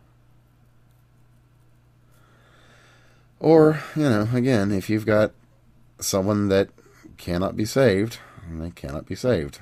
You know, if you've got a rabid dog, you've got a rabid dog. And yeah, but a just... rabid dog is going to die no matter what you do. Okay. Shortly. You've got a pit bull that's like been raised by shortly. a crazy person. Uh-huh. There's nothing you can do. It is what it is. It was raised a particular way. It's already got those genes. It's a lost cause. Oh man, I don't know if you saw recently. There's that video of the guy that sicked his um, his dog on the the homeless guy hanging outside a store. No, that sounds horrifying. Yeah, yeah. So he he uh, sent his dog. So the dog bit one of the guy's shirt tails. You know, his shirt was untucked, and the dog went up and snatched his shirt. And he's sitting there trying to get his shirt back. He finally gets his shirt back. The guy is laughing, by the way. The guy who's got the leash on the dog. And then the guy walks in closer, and after you know, he the guy gets his shirt back and he walks away a little bit. You know, backs away some. So he walks in close with the dog and lets the dog go up and grab the shirt again. And that happens like a couple times. Hmm.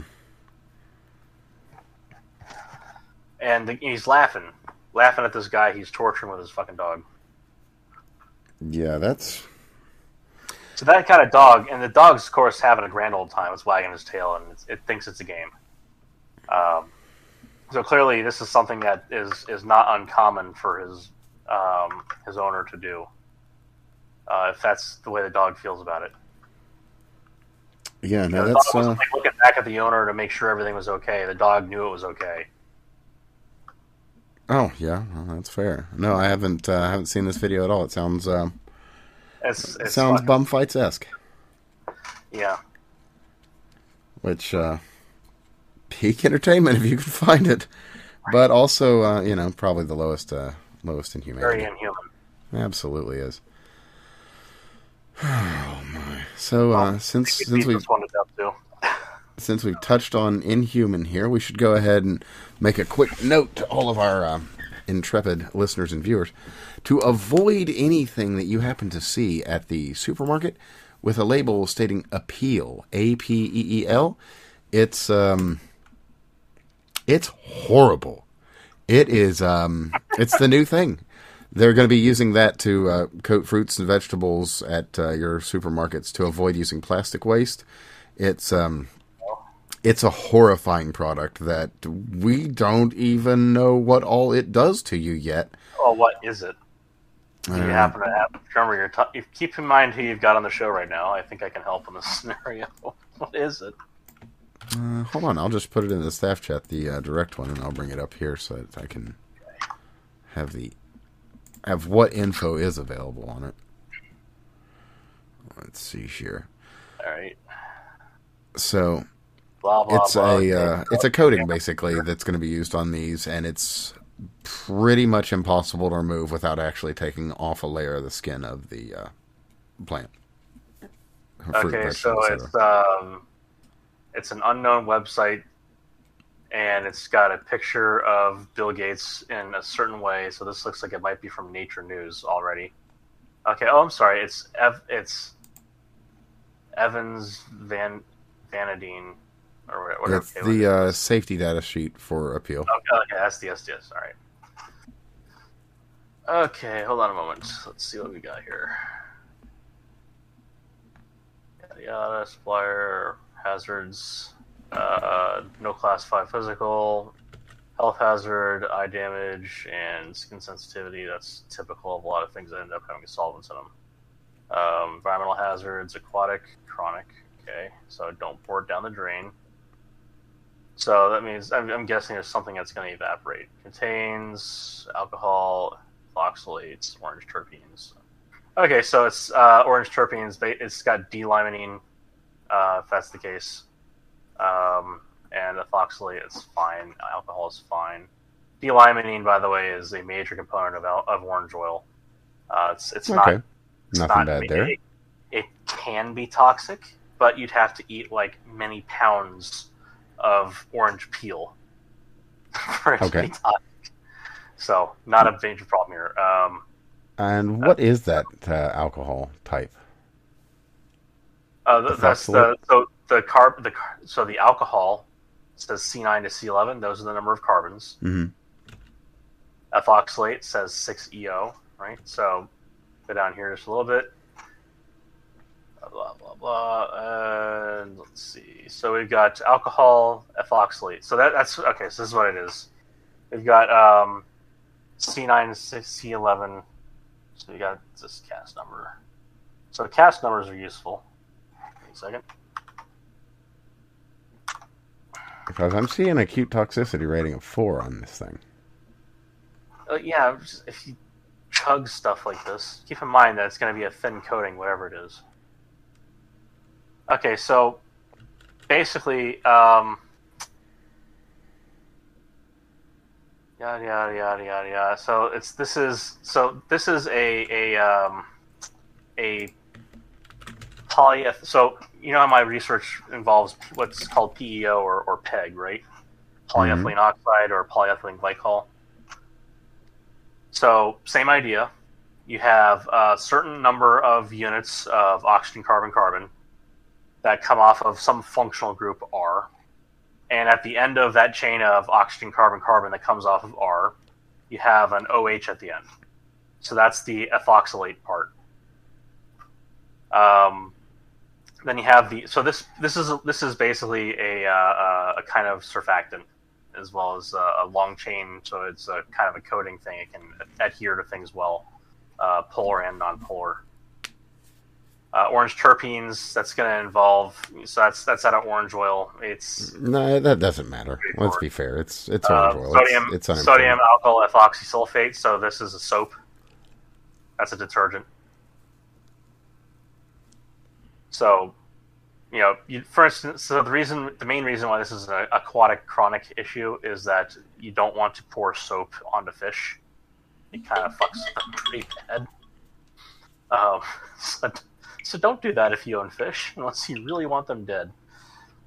Um, and there's this benzoisothiazoline, isolin, rather, uh, freone.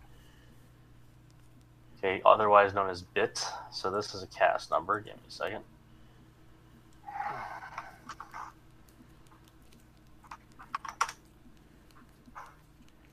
Blah blah blah.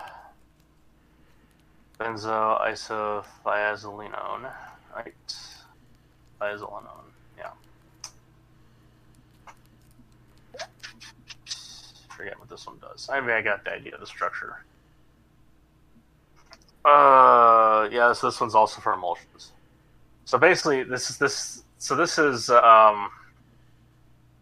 This is generally not toxic. Hmm. It's not. It's it's fine. Oh, really? Yeah. The, so the vast majority of what's and so and, and they've got like the percentages on here, and again, it's it's kind of irrelevant. The um, so so one thing you should know about these is that the is you don't need to list all substances inside of a, a material when you put uh, SDS together. Oh, yeah. Obviously, this doesn't list 100% of all ingredients. Now, it'd be ideal if that was the case, but you don't have to. You're not required to. You're only required to. Now, here's the important thing: you're only required to list the hazardous substances. So you are required to list hazardous substances, but you are not required to list all substances. So if your if your uh, product has, so this is why the percentages should not add up to 100. If you have, if you make a, pr- so there's filler in here. There's something that that is not that does not matter. Um, that is this filler. So if your if your product has like one percent active ingredient and the active ingredient itself is toxic, uh, or or is hazardous. So for instance, something like an antibiotic, where the vast majority of it is water and uh, probably polyethylene oxide or polyethylene glycol, All right. then then you only have to list the antibiotic part because that's the part that actually is toxic. And it's a good thing it's toxic, otherwise it would not kill bacteria or at least make them not reproduce. Um, but then they'll list things like, you know, for external use only, and that's the reason why you can use it in the first place. Because if you did eat it, it would be toxic. So that's why the SDS must list it. So again, like there's there the likelihood is that for most SDSs, you're not going to see things add up to 100 unless you're dealing with things in the chemical industry where it's like that's the only thing inside the product. Uh, in which case, that it'll be very easy to add things up to 100. Um,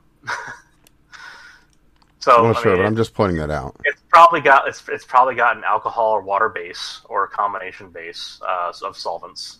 You know, then you have um, basically uh, you have some some uh, um, emulsifiers, some plasticizer, and uh, some basically um, uh, edible plastic. I mean, this this would plug up the pores on the fruit and prevent significant transpiration.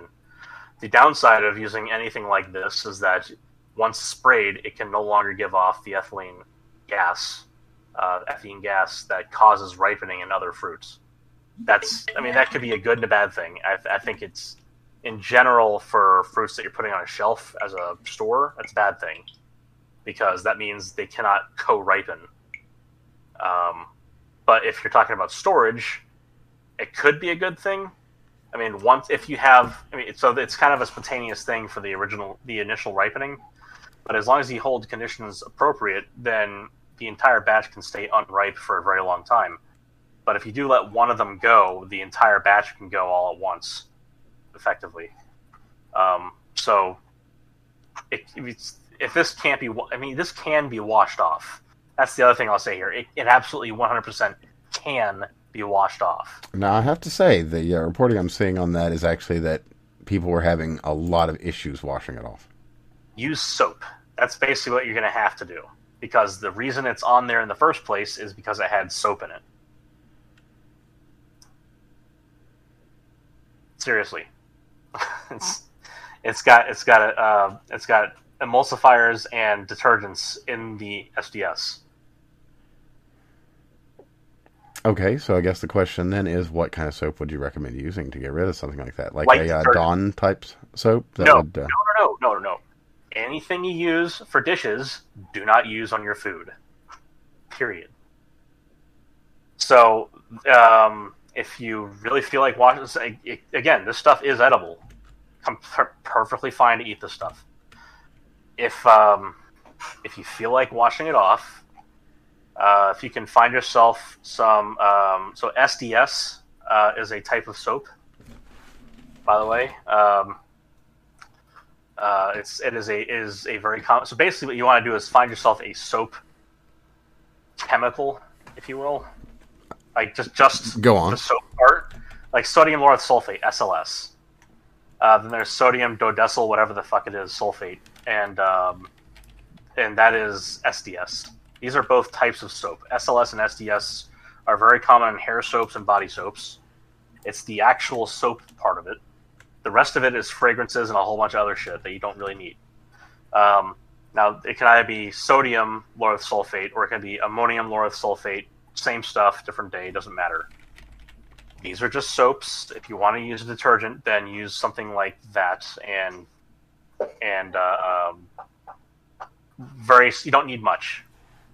Is all I'll say on that. You don't, you don't need a whole lot of it. You just need a little bit. You can buy this stuff as a powder, by the way, and make up uh, concentrates, and then like put like you know. If you're gonna be washing a bunch of fruit because for whatever reason you feel like washing the stuff off, um, you know, get yourself, uh, you know, fill up your sink a little bit, put a few drops of a concentrate in there, and uh, you know, swirl it around a little bit, and then you can put your fruit in there, give it a little bit of a rinse, and then drain out your sink, and then rinse it off underneath the faucet. It'll be fine. Hmm. Like I, again, it's like this stuff is not going to. Like, I'd be more worried about it fucking up my batch of fruit on the shelf as a store owner than I would be about.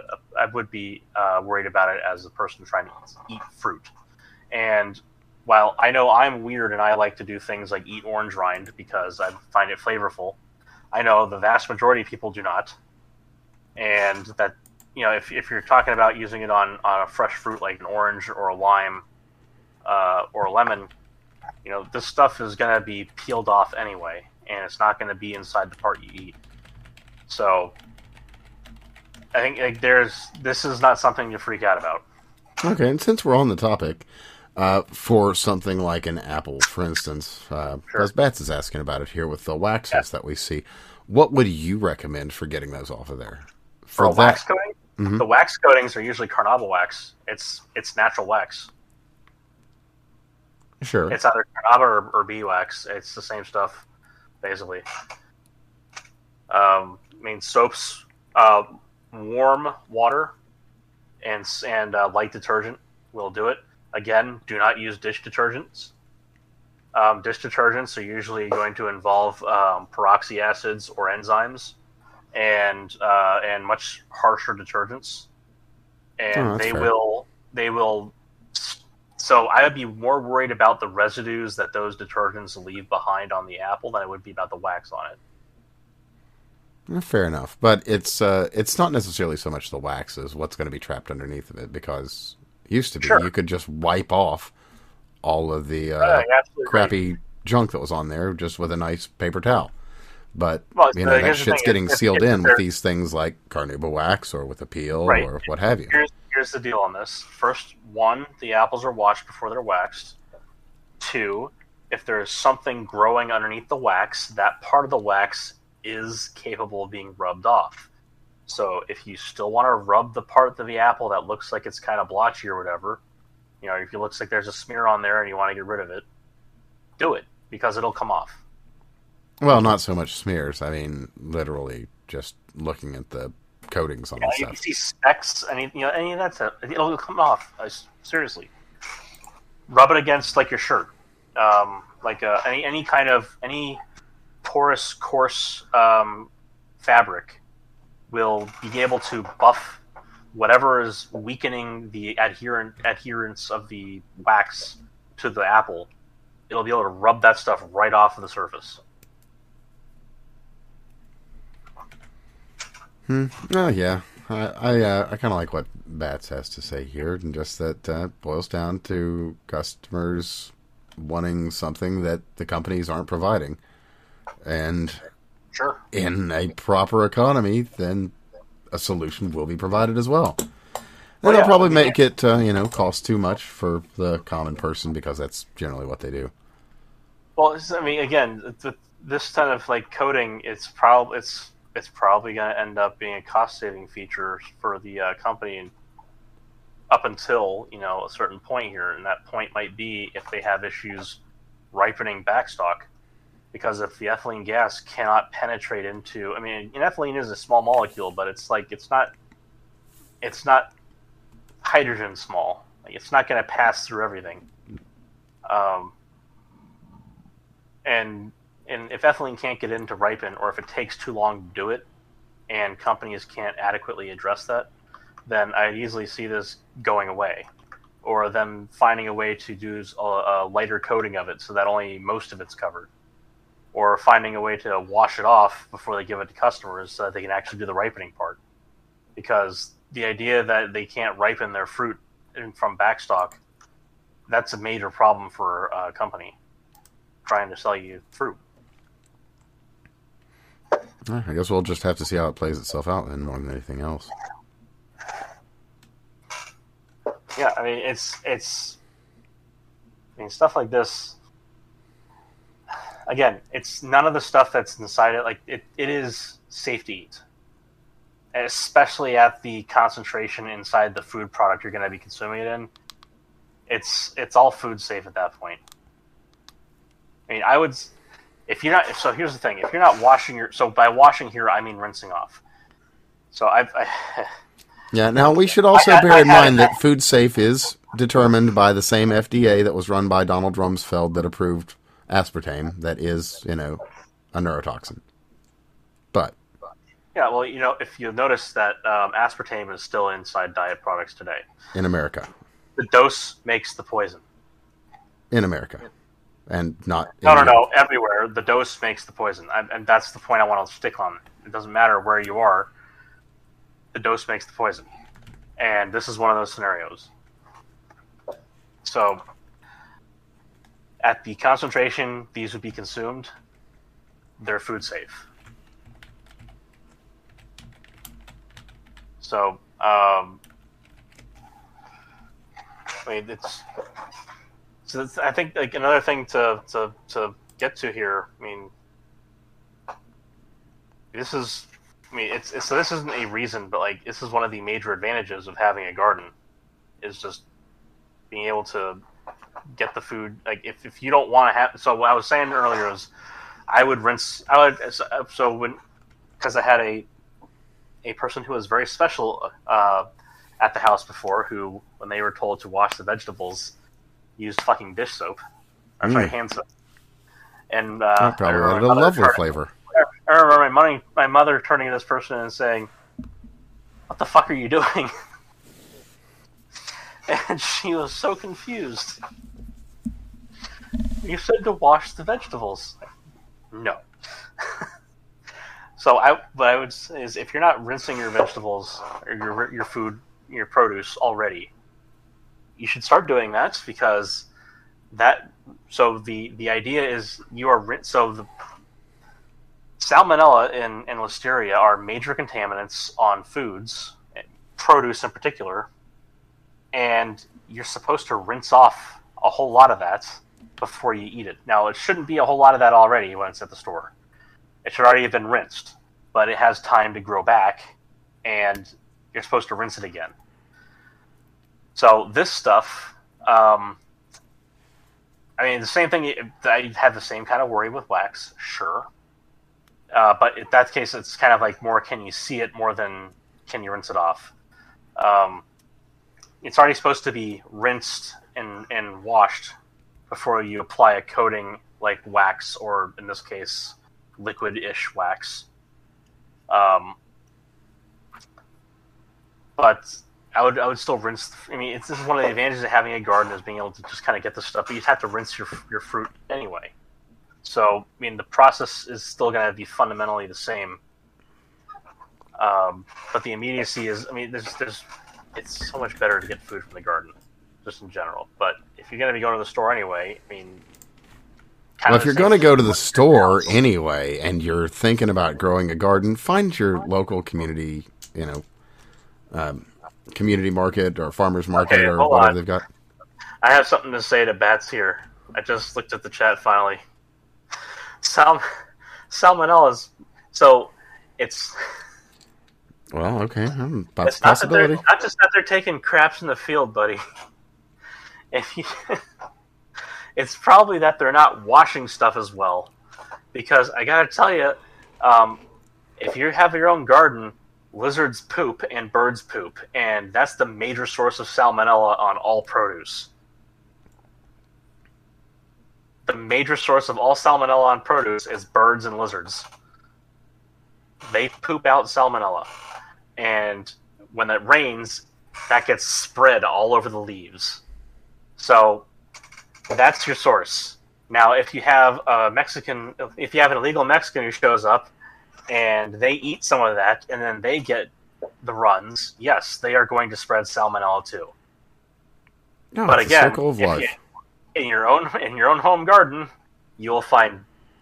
So I'll put it like this: if um, so, this this is something I actually learned when I was because I, I decided to uh, to befriend the lizards of the garden, so to speak, so I could make them do my work for me, uh, namely killing pests. Uh, I got I had to go look stuff up like, like this because I was told repeatedly, you know, don't touch them; they have salmonella. It's like, okay, how fucking real is this? So I look it up, and it's like if you handle a lizard and it doesn't shit on you, then you've got no more salmonella on you than you would from handling a piece of produce, which should tell you something about a the cleanliness of a lizard and b the dirtiness of your normal produce. So they spend all their time, you know, running around, scurrying about, but they don't really spend a lot of time scurrying around in their own shit unless you cage them. Whereas, oh, so if, so he does make a valid argument there that we should probably not be buying from California since I mean, I wouldn't buy from in California in largely general because it's California, and uh, you know, it, it, does, I don't, it doesn't need to be an illegal shitting on their food over there because I, it's you just have all the homeless anyway. It's like, I, I, I don't trust a truck driving out of California, let alone the people that are pulling stuff out of the ground. Yeah, well, that is a thing. But again, so this what this should also tell you is that I mean, as much as I like going out there and being able to pull leaves directly off the plant and eat them, I know that there's a risk to that, and I make sure to do things like look for animal poop on my food. Um, you know, I also know things like if I see animal poop on my food above where I'm pulling food from, that's going to have animal poop on it because water goes down from where the animal poop is. Well, yeah, So- you should probably be washing your vegetables anyway, but Right. nonetheless, And- it would be nice if you know these things were handled a little bit better. Right. Yeah. I mean, ag- again, though, I am because I keep my garden the way it is. I am capable of going out there and significant portions of it, I can pull something off of it and take a bite out of it and not have a problem.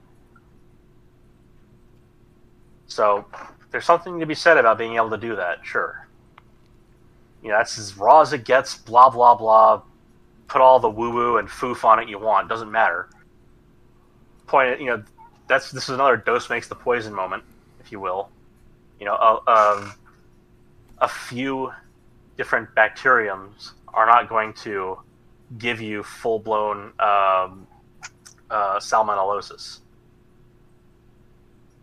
but you know, enough of them will. So, you know, all things in moderation kind of deal. You don't want to have an entire salad without washing it, but you can have a couple of leaves and you're fine you can have a, a single piece of fruit and you're fine. You know, make sure there's nothing that nothing stuck to it. Rubbing the apple off on your shirt to make sure you got the grime off of it, right? So there's that, but you should be washing your fruit. You should be washing your vegetables, especially the ones that are curly. If you have curly leaf lettuce, that stuff loves to hold on to things like salmonella and listeria. Listeria is more from the dirt. So things, for instance, making sure you cook your potatoes thoroughly. Um, eating raw potato is a thing, by the way. But if you're going to eat raw potato, then don't eat the skin, which is an unfortunate thing because that's where a lot of the different minerals are. Whereas the bulk of it does contain vitamin C, which most people don't think about. That's actually one of the major advantages of potatoes. It's it has a lot of vitamin C in it, and I think vitamin A too. Yeah, I don't know the actual uh, nutritional content of potatoes just off the top of my head. Well, so the skin has more. I, although I do know that, yeah, the skin is where Yeah. like most of the nutrients in potatoes Well, are it's, held. it's, not most of the nutrients, most of the mineral content. Oh yeah, the- sorry. No, most of the nutrients are in the meat. That's like you know your calories and all. But again, that, so if you want to say like nutrient per unit mass, the skin still takes the lead, yes. But the skin isn't a whole lot of the, the uh, tuber, so I mean, there's also that. Yeah, I think that's, that's one of the things I've done this year is potatoes, and I gotta tell you, fantastic. I was given two small bags of potatoes and said, you know, make some more basically. I said, okay. So I've got a planter bed and then um, six grow bags uh, that have potatoes in them. and all said, um, you know we've discussed this before with some of the uh, hydroponic and aquaponic solutions. You could actually make Uh, completely one- food safe end to end products. Really This is one to do. So potatoes are one that I would love to try aeroponics. Um, I know we talked about aeroponics with Steve before. Mhm. And so the idea of being able to miss so the coolest thing about doing hydroponic and aeroponic with potatoes is you can steal the potatoes as they grow off the tuber off the, off the stolons. You can uh, take the tubers off the stolons and and um, so potatoes. I think it's probably really hard to perennialize a potato because they're they're annuals basically everywhere. You base they will die that year, you know. Um, but if you did aeroponics right and you did the lighting right, I bet you there's a way to perennialize and maintain a potato plant. And that would be something that'd be really cool because if you can maintain a potato plant through multiple years, and it doesn't have to last forever, you know, like, like five years, whatever. Like if you can maintain it multiple years, like that's a lot of you don't understand like quite how many potatoes come off a potato plant until the first flower shows up and you see this stuff start poking out of the ground and then you like you, you, you Well, I, I mean, now I grow things a little differently. I tend to do like high de- uh, high nutrient intensity, so they they grow a little differently in my circumstance. But just like the fact that I can reach in, I've pulled out way more potatoes than I put in the ground already, and there's a shit ton more still on the ground, like just massive amount. Yeah, it might just be a matter of uh, slicing up your main potato and Well, again, like you, so I already spreading have it out every once in a while. I already have a seed potato out of it, and like so. What, so I'm, I'm gonna have actually this will be the time I can tell you now. Uh, I won't be available this coming weekend. uh, with family in town. Hmm, sure, okay. Um, but that's one of the things I think I'm going to do with the kids. Um, is is I've I we've got enough potatoes. I may as well um, take a couple of the grow bags and yank them. You know, let the kids have their fun pulling potatoes out of the ground and have that experience. Um, and and these are these are basically half filled grow bags, so it's about five gallons of, of dirt that you have to be able to sift through, which is not much uh, to do. I mean, actually, it's about a third dirt and then about a sixth um, uh, cypress mix uh, wood chips that are covering things up uh, to mulch in. Like they could just dig around in that, and then I've already got one seed potato, but I mean, we could get more, or we could use a couple of the ones we pull out of the ground, whatever. Sure enough. I mean, it, it it's it, these are actually these are early season potatoes too. So the thing is, like when it flowers, you can get potatoes out of the ground. I mean, you could dig up the plant if you want, but that's wasteful. Uh, you can if you spade around just a little bit, you'll find you basically just poke. In my case, I poke my finger in about a uh, uh, maybe a centimeter or half an inch, and I'll find a potato, and then I'll end up finding like fucking ten potatoes that same exact manner. Well, there you go. So, and they're all, you know already the size of my fucking fist. Oh, nice. Well, sounds like I'll have a pretty good potato haul then. Yes, I got way too many potatoes. Um, but like, it's just you know like it could, it's it's uh, thankfully these are really easy to grow. But fresh potatoes, I gotta tell you, very different from uh, from from having them sit in the shelf for a month or two on I the way down that. from Idaho. I haven't actually had a fresh, uh, like white potato. I've only Yeah. had fresh yams, but there's a very big difference, definitely. So the um, so I'm, I'm growing reds and yellows, um, and they're early season. So the season it's either like it's somewhere between sixty and ninety days, or 60 and 120 days is roughly the season length. Um, so early seasons are, are closer to sixty, and then you can work out the rest. Uh, they do have medium and long season. And the thing about these, these, you know, I planted them a, a few months ago, so they're well past the part where they should be making good potatoes. What you can do is you can take some potatoes out of the ground. Those are basically your harvest potatoes. And I, I got to learn these nomenclature recently because I had you know look up when the hell I'm supposed to get these things out of the ground. It's like it's been long enough, and some of them are just coming out of the ground on their own. So I'm trying to figure out should I take the plant or not. Um, and then the uh, if you let them grow, if you let them keep going until they die, the ones that are in the ground are called storage potatoes. Then you you let the thing die, and then you wait a couple weeks for them to um, harden up in the ground. And what they do in the ground during that time is they thicken their skin up. They're not actually drying out; they're thickening up their skin. Um, and then you can pull them out of the ground. And, and I can already tell you, having taken out a few so far, yeah, the skin's very fragile when you pull them out of the ground while the plant's still alive. Um, so that that whole process, I think, is probably totally going to be worth it. But then again, I mean, I have so the planter bed, I'm sure, is going it's probably getting packed in, and you know they start to grow against each other, um, and usually they're okay when they do that. But if they get too much of a flat space between them, if they cram in, they can either damage each other or they can trap stuff that starts to rot the potato. And a lot of the rot that I've seen that I pulled out of the ground, because I, I, because the intensity of the nutrient that requires pretty consistent watering, so they're in moist ground. It's it's well draining in it, but it is moist. Um, so there is that consideration. Um, it's basically potting soil. Um, because of that nature, I you know one of the worries I had was rotting and everything that's come out of the ground so far hasn't had any rot to it. The original potatoes, um, you know, I poked my finger down to see where the, the root ball is and so on. The original potatoes are completely gone. Hmm. Um, so they've they've they're growing well. No, that's good. Uh, although I, I do I should fertilize them tomorrow. but that, yeah, but, but still, I, I've, I've been able to make my own French fries. Um, well, I mean, well, my own rosemary and garlic fries, basically. Um, like just just wedge fries, nothing fancy. But you know, just uh, with olive oil on a pan in the oven, uh, it's like a light fry, a light frying.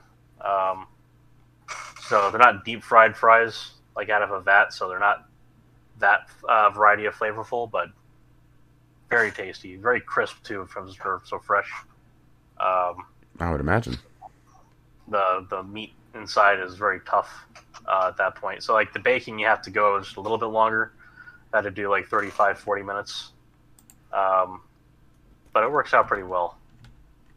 Although I think in the next time I do it, I'm gonna par bake them first. I'm gonna give them like a solid 20 minutes of baking just in olive oil before I put the seasoning on, because it has to take so long. Hmm.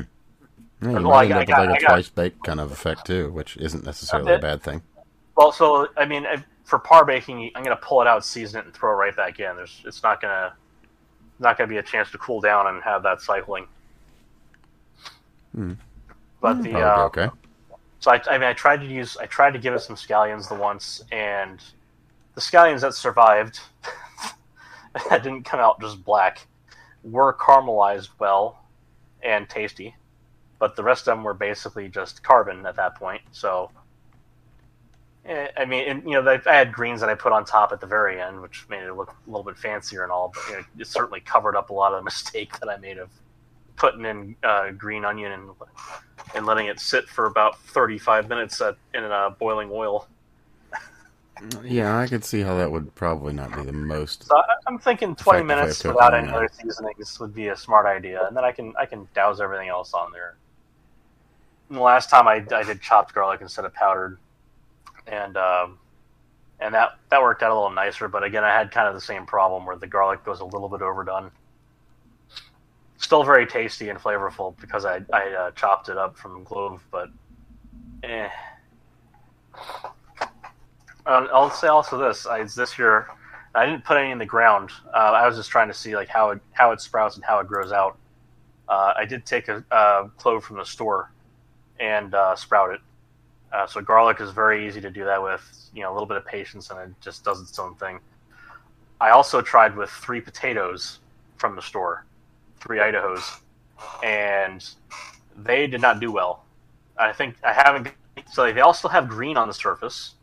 I mean, like little green sprouts. hmm They just aren't going anywhere. And I think I'd have to rinse them consistently to leach out whatever whatever inhibitor they've used is very effective. Yeah, I've found that with um, store bought garlic too. So that's the thing is I was able to get the garlic to go very easily. Well, I can get the garlic I- started, but I can never get that stuff to actually grow once I try and do something with So, so my mother told me, you know, don't do the garlic or the onions because they put inhibitor on there. So, well, I mean, I and I took, I've taken garlic and onions from the store and sprouted them and had them grow fine, and it didn't take much. The potatoes, though, they'd gone. So I took three potato. I was house sitting, and I took three potatoes that had been clearly gone green, hanging out on the counter. I said, okay, these are my test. You know, I've I've got these other potatoes. I put them in the ground. They're doing their thing. I got these three store potatoes. We'll see what happens. You know, these are these are Idaho's. These aren't um, these aren't the kind of potato that's supposed to grow very easily down here, but they should still sprout just fine. Sure. uh, if they're if they're gonna. So I left them out, and I you know I gave them good sun. I, I have one that's outside in the sunlight, sunlight. I have one that's hanging out in the back porch with a bleak light, which is more like you're supposed to kind of give them if you want them to do sprouts. And I had one that I had kept inside for a while, and nothing. So I mean, I haven't. I, I so I left actually. So the one that was inside, the one that had been out inside in like kind of the shade, I put them both outside in a place that would get hit by a sprinkler routinely. Still nothing. So I think whatever's in whatever's in there has either done its damage or it's uh, it's got some real staying power. Needs like a, a proper soaking to leach out. You know, it's not just surface level. Now, what I haven't tried also is taking a um, like one of the smaller potatoes from the store, like the um, um, like the, the the red and the yellows that I'm using. My little brother, uh, he's over in California. Uh, he he uh, he he just he had a potato that had gone you know gone green, had some sprouts, and he just put it in the ground and it grew a whole potato plant, no problem. Um, and I think that that's I think it's just a matter of the uh, of of the the ideal climate for it to grow in, and then whatever inhibitor is being used. It might be a species specific thing. You know, Idaho potatoes are are pretty different to the potatoes that grow most commonly in Florida. I would imagine. Pretty um, I mean, different climate. Yeah, I mean, and, and you know how, how, they grow and, and what kind of so whatever inhibitor they use must be particularly effective. I think down here because they aren't stored they probably aren't stored nearly as long down here. Um, I mean, so down here you, are going to store at most like a few months because uh, we our growing season is basically all year. I mean, we right. got like a month. We got like a month where you're going to have to store. Um, so you might be storing for a couple months just to, to uh, hedge hedge the unevenness in the market, so to speak, and then let the early varieties populate back in on your shelves. So we don't need really much in the way of inhibitors down here because you can see you can if you take a storage potato, so the one you left in the ground that grew a thicker skin, and you pull it out of the ground, you don't you don't wash it off. You leave it in kind of caked in dirt, and then you put it in a cold, dry place, you know, or, or cool. Um, well, so not like bone dry, but like a cool place out of light. It will store for like six plus months, easy. So since we don't need that, and it's it's very easy to get by down here without having to worry about things like inhibitors. I think that's just an expense most farmers aren't going to bother with. And you kind of have to leave a potato out for multiple days for that green to really set in strong. Like one day is going to be probably fine. I mean, even in, in decent sunlight. So they're not really worried about that at harvest time either. Um, you may as well just kind of leave the inhibitor part out of it. But the Idaho potatoes go all over the country, and I mean maybe it's maybe it's a locality thing. You know, maybe Florida potatoes leaving the state get inhibitor sprayed on them that I don't know about. Yeah, but knows? in any event, point being here, you know, the Idaho potatoes is there was nothing, uh, no no activity there. Again, though, it's weird. Just a like what? It's it's there's like that you, you just look at it and there's that hope that it'll do something, but it's done nothing. Hmm. Oh, that's pretty cool. Yeah, we're growing potatoes this time around. I got some onions in. Um, I have I've got scallions in the ground, like the ground ground. Uh, but I I did that since last year. Those those survived the winter just fine. Yeah, I, uh, have, all I have is some wild onions, but wild they're onions actually good really good. So they're tasty. Yeah. So I, I will make use of them. As long as you know that they're wild onions. So wild. So it's it's it's it's interesting. Wild onions taste a bit like garlic, and wild garlic tastes a bit like onion. Hmm. I mean, they're basically the same thing as the thing. Like they're they're all grasses. Um, but it's it's interesting that they've got that the flavors start to cross over when they're not so specialized out into the way that they're grown. Well, it, it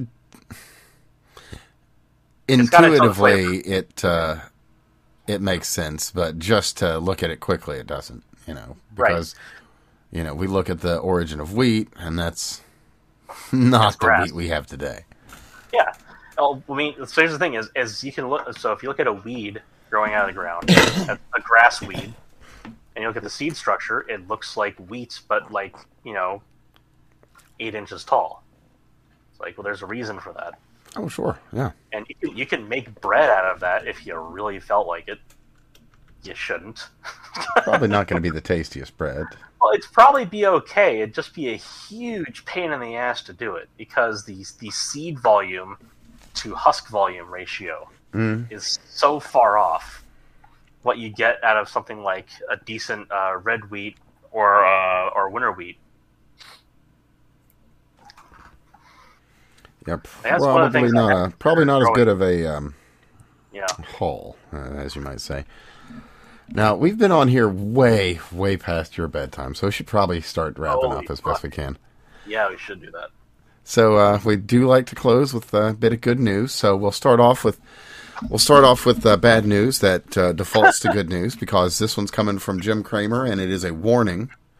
Jim Cramer, of course, says that Tesla's Cybertruck is a quote toy for Elon Musk fanboys and is also the uh, quote ugliest truck he has ever seen. So I, drove- I drive in would say that uh, based on the inverse Cramer, you're you're looking at the Cybertruck as an absolute winner. What about the Pelosi index? Has she invested in them? Oh, I I think that uh, Oh, the. Pelosi's are still well invested in Tesla, despite the fact that it's the only electric car maker that isn't getting government subsidies. Huh? You know, it's funny. He didn't take the money to uh, to just keep the satellites up for Ukraine either. Yeah, yeah Probably a good reason for that. yeah, it could be. You don't. Uh, Now, the subsidy thing is really funny because that boils down to dealerships being hugely upset that he's doing direct to customer. well, among other things, but yeah. That's that's the main that's the main driver behind uh, subsidies not going to Tesla in most places. Now, whether or not he would accept them at this point, that seems like an interesting question that he would that he could articulate on his uh, his favorite social media platform. But then he'd probably get called out by the uh, uh, uh, SEC on uh, on fucking with stock prices. You know? They do like to uh, call him out on that whenever they get a chance. So I've got another another piece of good news, uh, depending on where you're listening from. That would be that Binance allows the uh, paying of deposits with uh, Russian credit cards. So you know, there you go, sanctions working as intended. Oh, speaking of which, Oh, um, buddy of mine, so not Max Sand, but his uh, his brother, the one you might have known of as Max Sand uh, before. Um, so he's gotten himself a, a crypto coin that he's uh, he's put together. Hmm. I'm still not entirely sure what he's doing with it yet, no, I see that it's doing gangbusters though. but it is so. Well, here's the thing: is is part of that. Uh, so part of that, I think, is due to the the limited things that you can trade it for. Um, doing well. That's not a bad thing. That still means No. it's doing well. It's just like you know, it's it's like the Bitcoin effect where where everybody used to say, "Yeah, Litecoin's up." It's like that's because Bitcoin's up. It's the only thing people cared about at the time. So I think it's kind of the same thing. His is based off of uh, the Binance coin uh, of some variety, but you, you just reminded me because of the Binance thing.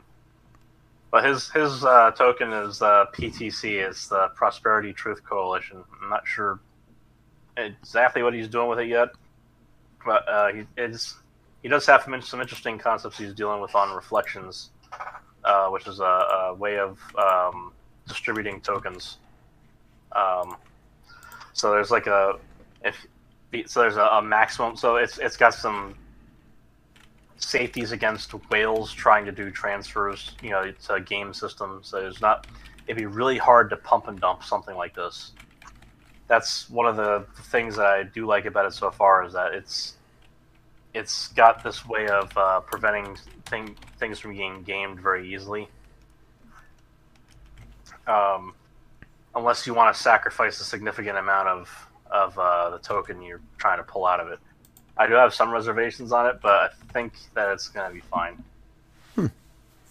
Well, might be something to look Yeah. into for any interested uh, tuner inners. You know, it'd be really cool for it to hit a penny, let alone a dollar. Mm, Um, sure. But it's it's way below that already. Um, but it's way above where it started. So uh, it's got a decent number of holders.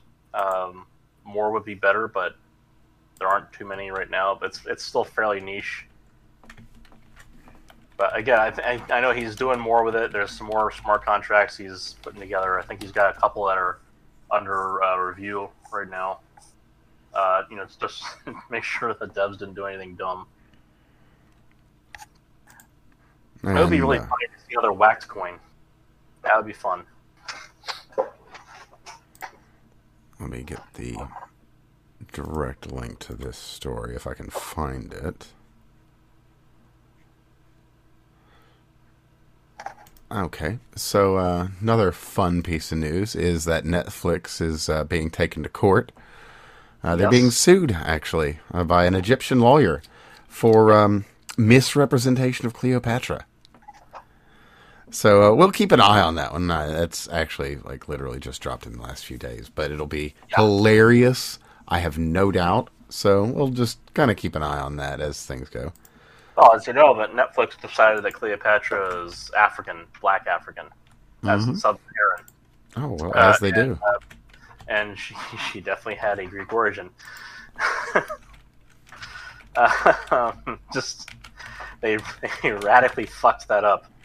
Um, they, you know, they've like, well, it's only half of the lineage has been traced. Like, no, no, no, no, no. The whole lineage is traced, and there's a a really dumb theory about the maternal side that is totally not true. What was uh, was they was Kangs? Well, I mean, she was a queen, so there's Mm. that. Wow, how about that? But I don't think it was a, a they was situation. Um, Cleopatra was, you know, an import queen, and she was not a Nubian No. in any sense of it. And also, she was apparently known for uh, not necessarily her good looks, but her striking looks, which is something Striking, that a lot of people. fair looks.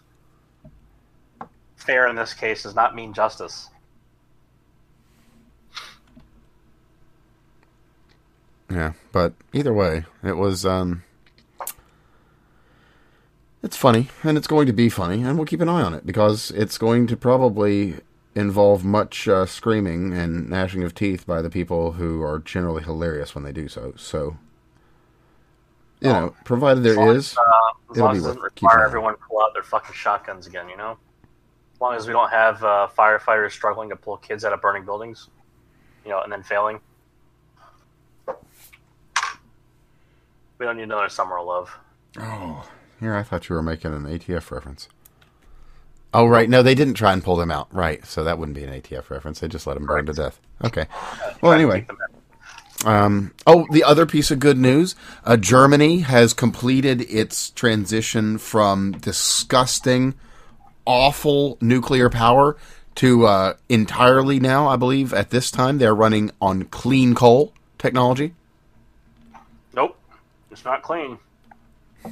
I mean, this isn't like it's not even the retrofitted kind of clean. No, no, no. It's actually like the worst coal that you can use on the market with like really, It's- it's really, the- really, really old coal furnaces. It's the ones that were shut down because they couldn't retrofit them.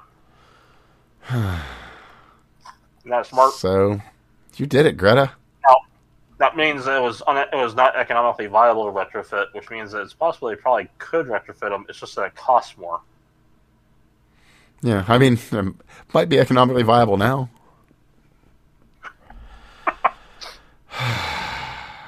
I mean, it's not economically viable while they're running, so um, that's a consideration they're going to have to make. Well, hey, maybe they could uh, spin up some of the, the uh, natural. Oh, yeah, natural gas plants are kind of. Well, they're just more expensive now, aren't they? Yeah, yeah. I think something happened to their natural gas supply. I heard some uh, some asshole went and did something to their Yeah, pipeline. Geriatric fuckwit decided to start another world war over them. Yeah, yeah. Seems like that's uh, about it. About it in a nutshell. So yeah, there's plenty of more bad news I could share. I'm just gonna opt not to because there's shitloads of bad news, and we're just gonna close on a high note. So Well, uh, here's another high note for you. sure. I mean, you saw the stuff I put I put into the um, um, the um, show ideas. I think you might have seen it. So that's alphacell.com. There's that uh, study that was done, and um, looks like vaccines are doing exactly what they should, and imparting immunity that is superior to naturally uh, naturally acquired humoral when it comes to CD4 to CD8 T cell response. So if there's a breakthrough infection, post acquired immunity, if you got your acquired immunity from a vaccine, you have a more robust and more rapid response. Well, I will include the link to it. Uh, I don't uh, endorse or uh, anything because uh, I personally data, have to data quite a lot of it. And you know, I don't trust the source, so that's what it is. Sure. But that'll be included for anyone that's interested to look into it as well. All right, with that being said, um, of course, you can find Craig, CraigBob99, pretty much everywhere. You can find me. I'm Evan, if somehow you didn't know that. At that fake guy Dan, everywhere. Except Facebook, because I don't like robot lizards. Well, actually, I don't have a problem with robot lizards. It's just when they want to take over the world. You know. When they're human size. Yeah, exactly. The so, small ones you can step on are great. Yeah, they're okay. They're kind of cute, even. you know, especially if they got laser eyes. That's adorable. Miniature laser eyes are awesome. You're just making me think of that movie, the fucking toy soldiers. That toy soldier. There you go. Mm, that is a classic. a little bit ham-fisted in its. Uh, a little dated now. Dated, well. sure, and ham-fisted also. Mm-hmm. uh, but it is what it is. Either way, though, uh, been a pleasure, and uh, thanks for showing up. We'll have something again, uh, maybe again, not over the weekend, but you know, maybe a little late in the week or something. We'll figure it out. Either way, thanks for stopping by. Tell everyone everywhere to listen. We need to get to 100 listeners on Spotify, and preferably within the next four or five weeks, I think. So, why is it that we need that? Uh, 60 day time limit. I'm not sure. It might be a running 60 day time, but I'm assuming it's 60 days from the time that I was given the notice. So, this is something that you should probably tell people, like the why. Oh, uh, yeah. Do listen on Spotify so that we can get back into their advertiser program. And uh, if you're at all familiar with these things, if you're in the advertiser program, your stuff moves more easily because it makes them money. So help me help them make money so that they can make me more money. And Craig and uh, Steve, too, if all goes well, you know. Where's my money? Exactly. Exactly. so be well, be safe. We'll talk to you again soon.